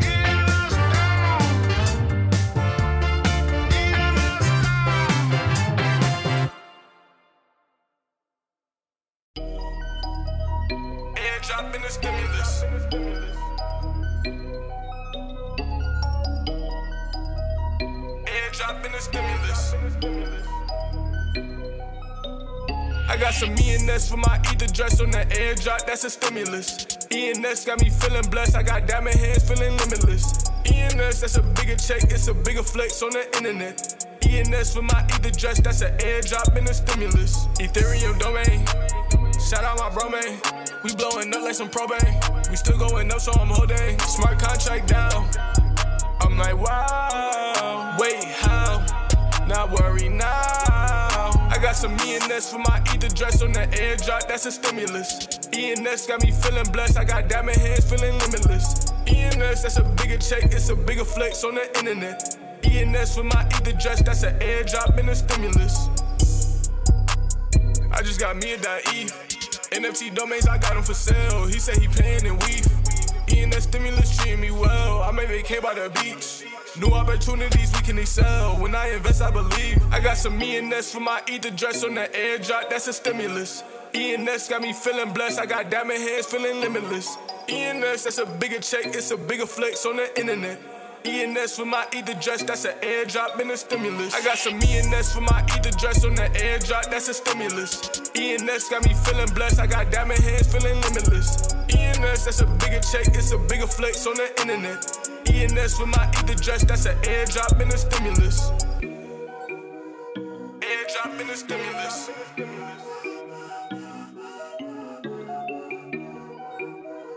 Airdrop and a stimulus.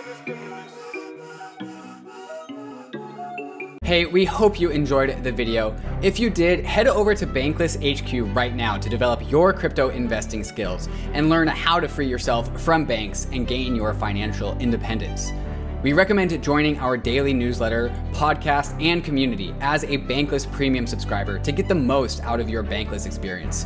You'll get access to our market analysis, our alpha leaks, and exclusive content, and even the Bankless token for airdrops, raffles, and unlocks. If you're interested in crypto, the Bankless community is where you want to be. Click the link in the description to become a Bankless Premium subscriber today. Also, don't forget to subscribe to the channel for in-depth interviews with industry leaders, Ask Me Anythings, and weekly roll-ups where we summarize the week in crypto and other fantastic content. Thanks everyone for watching and being on the journey as we build out the Bankless Nation.